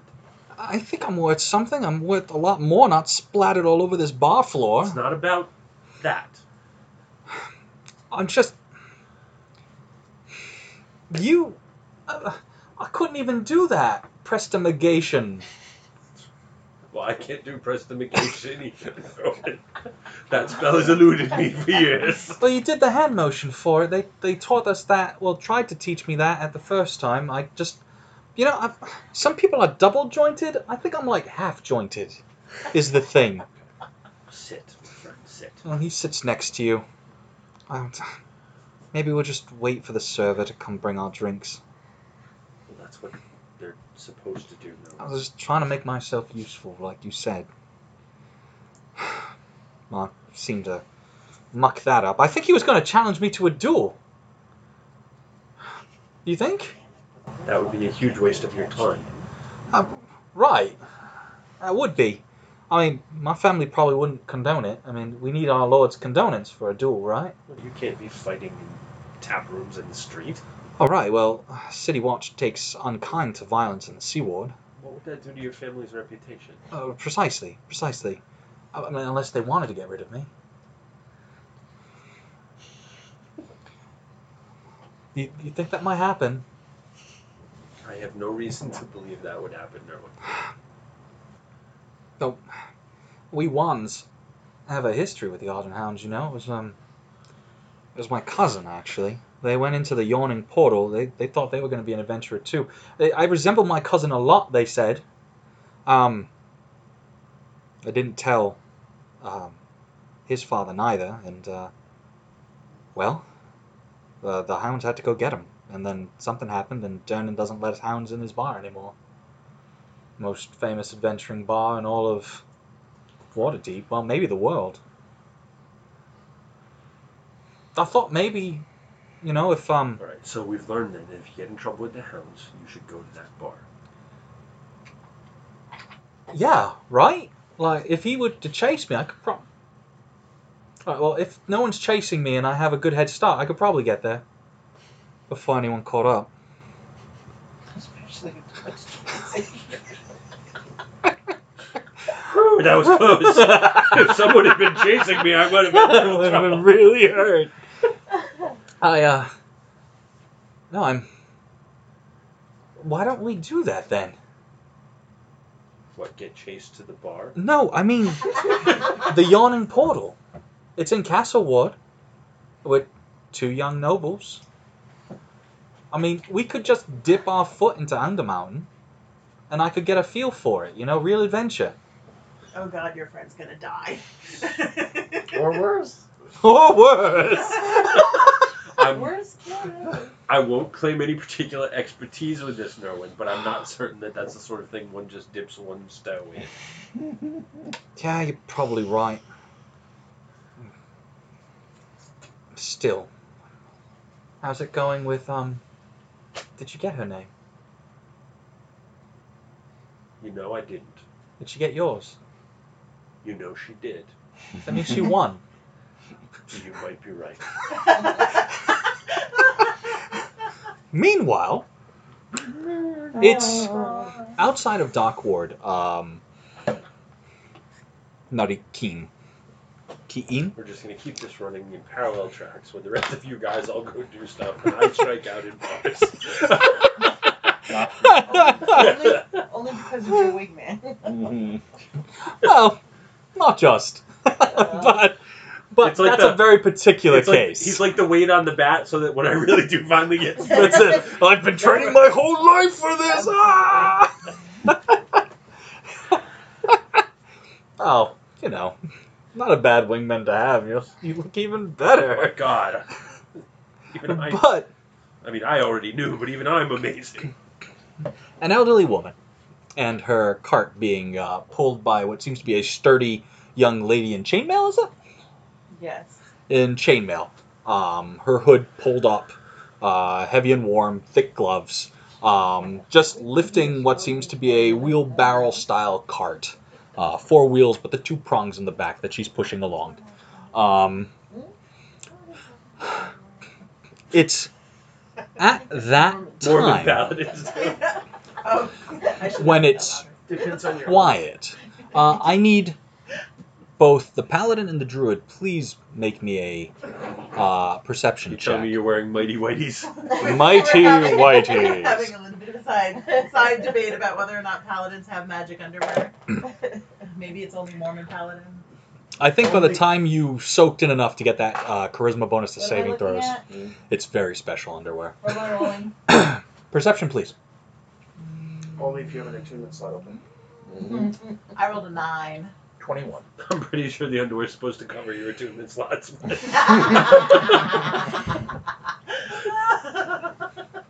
The elderly woman and the armored one, uh, laden with uh, uh, the the wares of this woman, uh, pottery and uh, perhaps different uh, items, knickknacks, and hummels that she has. collector. that she has collected and perhaps petals, uh, going going door to door sometimes, uh, asking people if they need a new this or a new that. It's seldom rewarding, but she has the ability to talk people into a lot of purchases that you're surprised that they'd go for. But that Funny. woman And find that persuasive if the- you carry her shit around the city. and Celise are prey. And you can see the predators. There are three darkly clothed individuals skulking closer through the alleyways.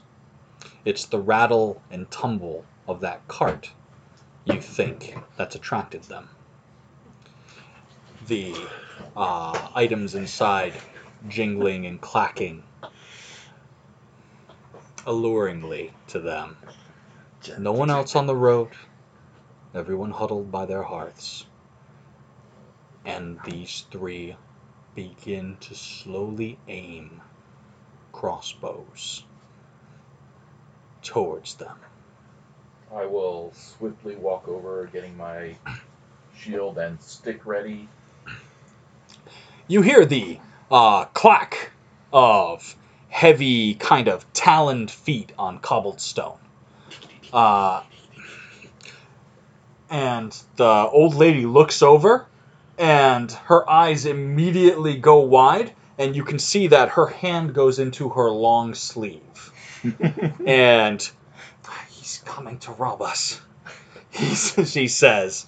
Um, And this is the day when Kevin got Mike finally. and they're all like, "Whoa, she just took down a lizard folk." and he had a stick. he had a stick. He had a stick. Um, can I make an insight check about Kevin's intentions? Yes, and with advantage, actually.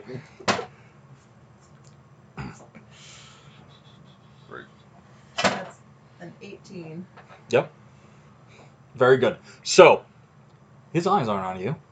I am completely focused on someone else. Absolutely. In fact, uh, by his gait, he is ready for a battle. You know that. This thing is uh, the lizard folk has gone full adrenaline fight or flight, and has chosen his selection there. His neck frills have come out. That's right. He's uh, about to kill Newman. I watch him. I look where his eyes are going. And make a perception check with advantage. No, I won't need it. It's an unnatural 20 and a 1. I'll take the 20. Good choice. Good choice. Um, well, you look over and you can see the cowled figures, one of which has a crossbow with an empty lantern on the front. And as he moves up, this imposing lizard folk, it suddenly seems not worth their time anymore. And you can see them I set down the what I'm carrying and step between them and her. definitely not worth their time. They share significant looks, lower their weapons, and begin backing away.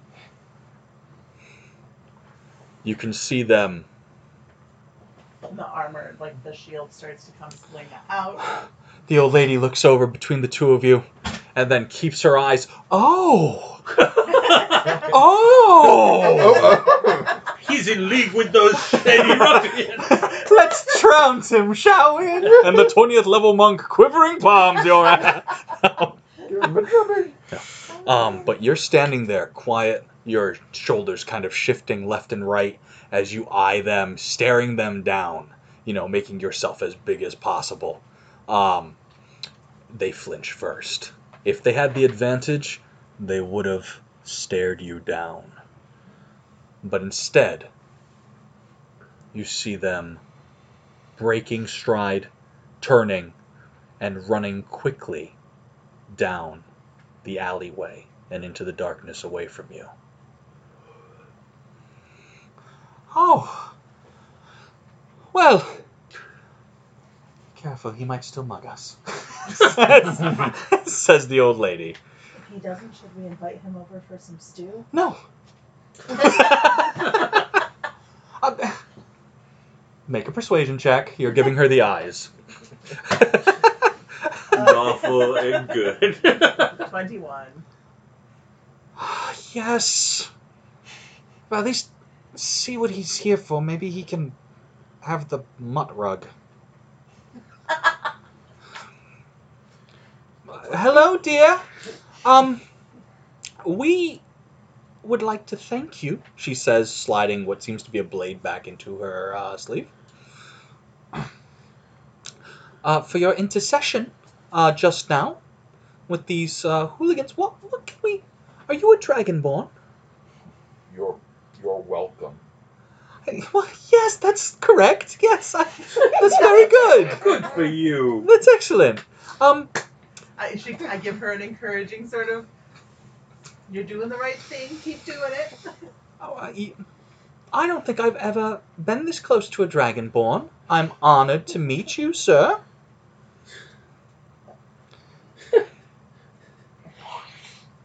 You should not be out. Uh, We have little choice. Um, what little money I am able to scrape by. 25 gold in the past uh, 10, two, 10 days. Pretty damn good. What little gold I've having to scrape by goes to taking care of this poor dear who's stumbled starving and cold onto my doorstep. Just skin and bones. 18 strength warrior. Well, you were very cold. It was a brisk day. I don't eat, I don't eat that much worth of food. No, you make a wonderful stew and only take a little for yourself. It's wonderful. She only takes a little. A mouse, really. But she, I take care of her, you know, until the thaw. And then perhaps beyond, I've grown to love you. like a daughter Who can protect me from people with crossbows? who. And we have a I small. look at her and I chuckle. I But pat you her, are a- And I say, a "I'm noble fond of you scion of um what was the name of that dragonborn city that disappeared the last conjunction i'm so sorry about that That's all right. okay that's wonderful you you seem a stoic and stalwart folk Is she all right? No, honestly. no, oh, the ailments I have. Just to provide for myself is. Oh, She's she's all right. Is she paying you well to take care of her? or is she kin? I feel like kin. Yes? I get room and board. Hmm. She does. You should ask for more. this city, this city is expensive. Why, it is. Art, how are you doing, dear? Did I'm someone steal the most of your clothes? I'm doing fine. Would you like to have some stew with us? It's apparently the least I can do. It's the the bar I set for myself.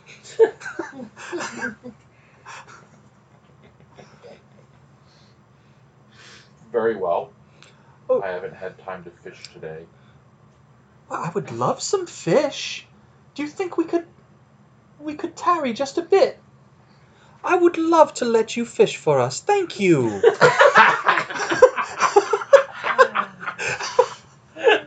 Okay.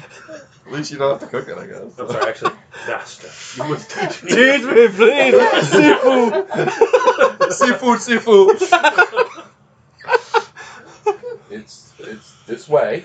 Well, well, it's that way, she says, guiding you back towards the heavy cart.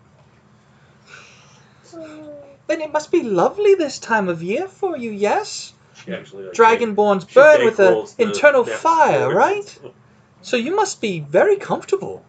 Do I No. know that he's not a dragonborn? Yeah, it's pretty clear. I mean, you've seen Dragonborn. They are built much differently. It's in the neck and the head structure. Yeah, yeah. Yeah, and his scales Do I know are green and a uh, recognize- um, a much lighter green, whereas do I Dragonborn. I actually have, like, a a- lizard person? I actually have like a frill. Like a frill on the back. Don't, Yep. Dragonborn don't. I I don't know that he's a dragonborn. Sir, are you a dragonborn?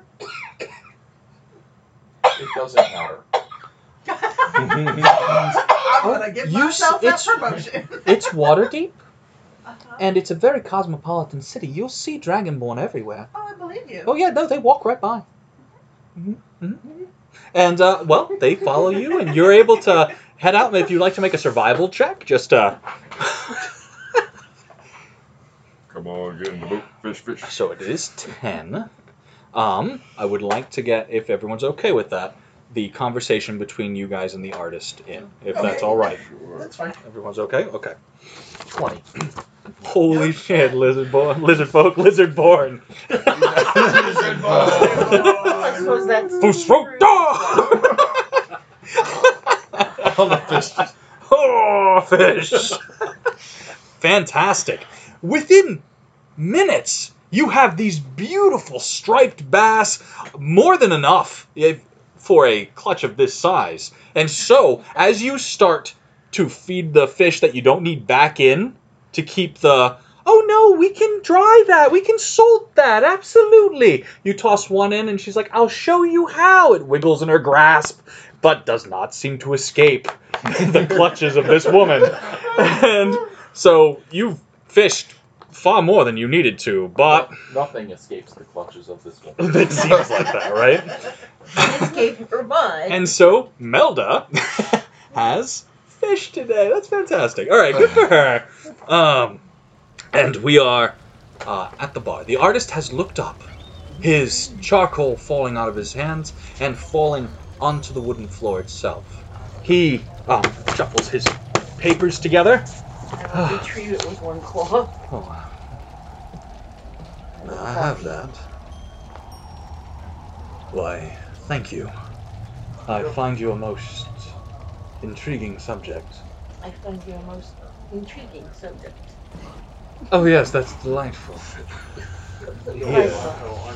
Yes, Delightful.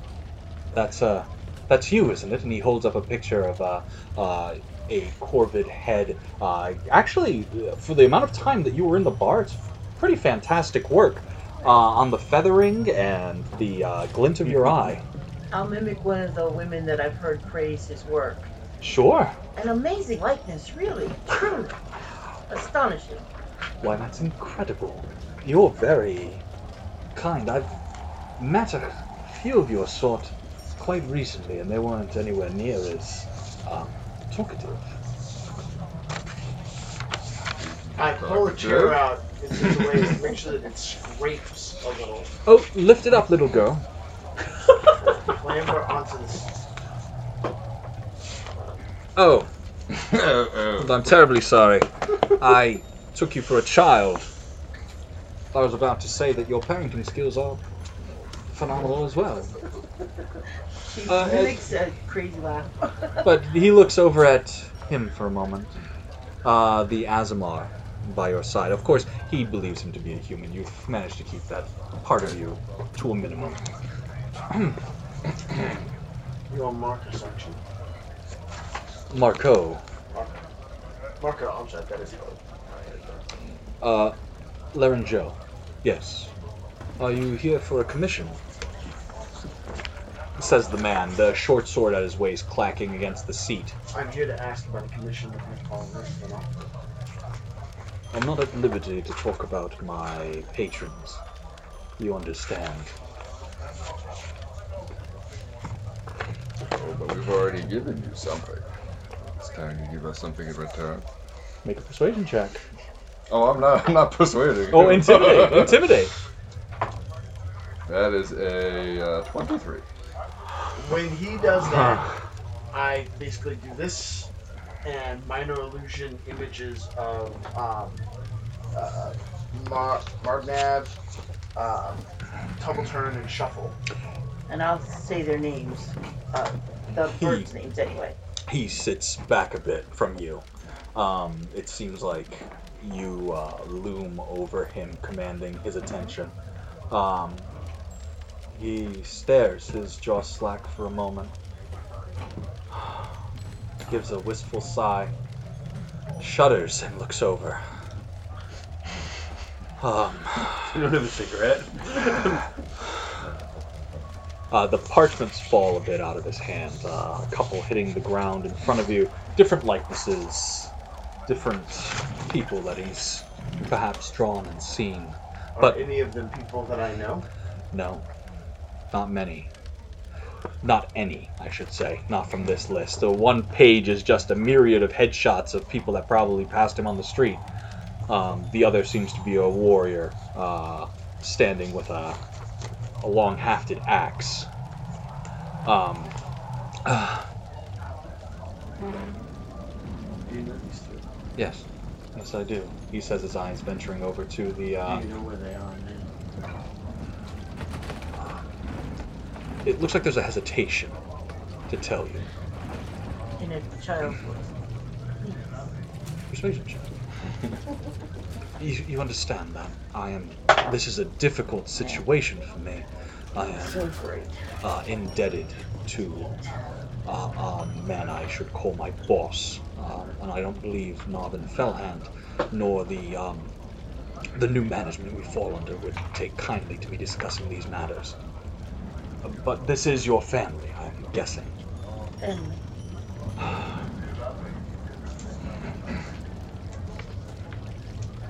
they they were in contact with my uh, associates. I can tell you that. Um, I do not know, and that is the truth. No. Narbin doesn't know either. We were told by our um, leader that we should not pursue future queries. Um, Narbin hired them for a job. I don't know the particulars. When you say you were told not to, you mean that you're not supposed to talk about them? We weren't supposed to look. Narbin has a You're not supposed to look at what? for them. There was a, a score. Something Mr. Fellhand told me would get us through till next winter at least. But surely, The- someone with the eyes to have captured this. He looks down at the page you're you're pulling and sees that it's the, the man with the hafted weapon. Uh, he's one of the um, the hound hopefuls, I believe. Uh, there was no room at this inn. I know not where he wound up. Surely a man last year captured this. Saw more than he was supposed to. Persuasion.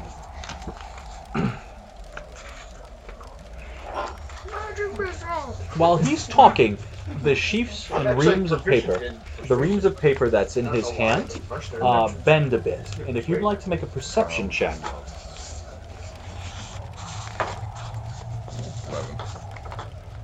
um, you manage to catch a glimpse of what seems to be a radiating sun insignia.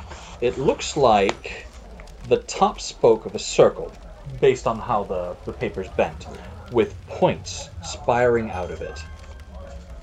And then he notices that that's hanging down and shuffles them back in. My eyes are focused on more important subjects.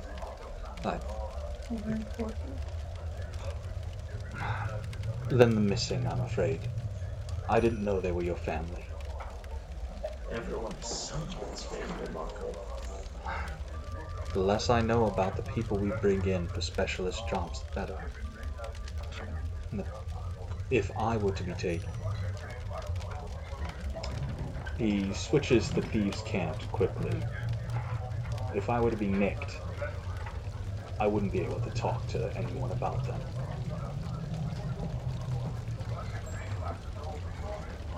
Compartmentalized information. And he sits back looking for a sign of understanding from each of you and getting it from uh, I- Magpie. He seems to mumble something about Nyx and whatever. I just pull a, a thread out of my cuff, like a thread of information. Kind of signal that to a thread to follow. Nobbin's second in command. Nobbin Fellhand. He used to be the leader, but he's been supplanted by someone bigger.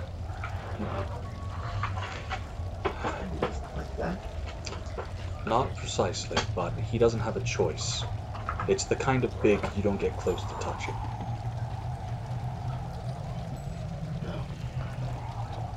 We wanted to look because having loose ends out there isn't smart. We were told not to. In so many words.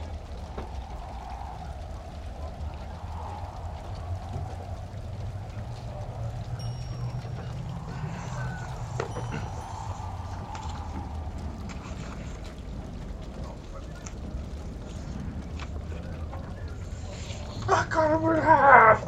what? No! Conversations. But he looks between the three of you. Uh, yes, um, miss.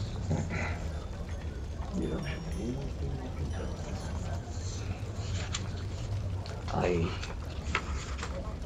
No, I can't tell you anything.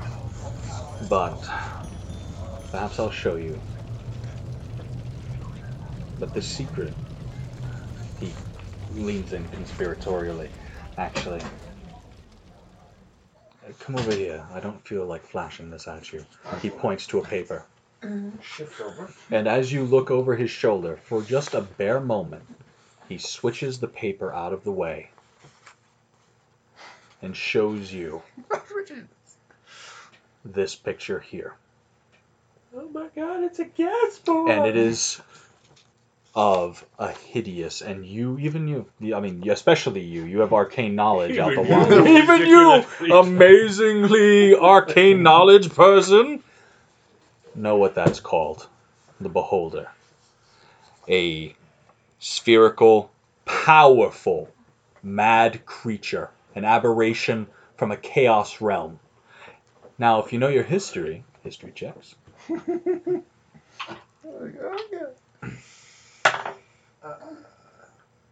Fifteen for me. 25. the Xanathars Guild, both of you know this, was once rampant in Waterdeep. a thieves guild led by what many perceived to be a monster that was forced out of here by a coalition of adventurers some 80 years ago. And the rumors are they're still in that terrible underground city, Skullport, far away from the masses. But if the Xanathar has somehow, somehow found his way back, found a group of individuals that he can start twisting to his will again, what hope have you of finding your family? And that's where we're going to end session one. Thank you, everybody. Well, that was an uplifting note. I know, right? Come back for more of the suspense. Will uh, Theodoric get drunker? Will there be a duel in which Norwin gets Theodoric killed? Find out next time. All right. And of course, if you like that, tell your friends, like, and subscribe. Thank you.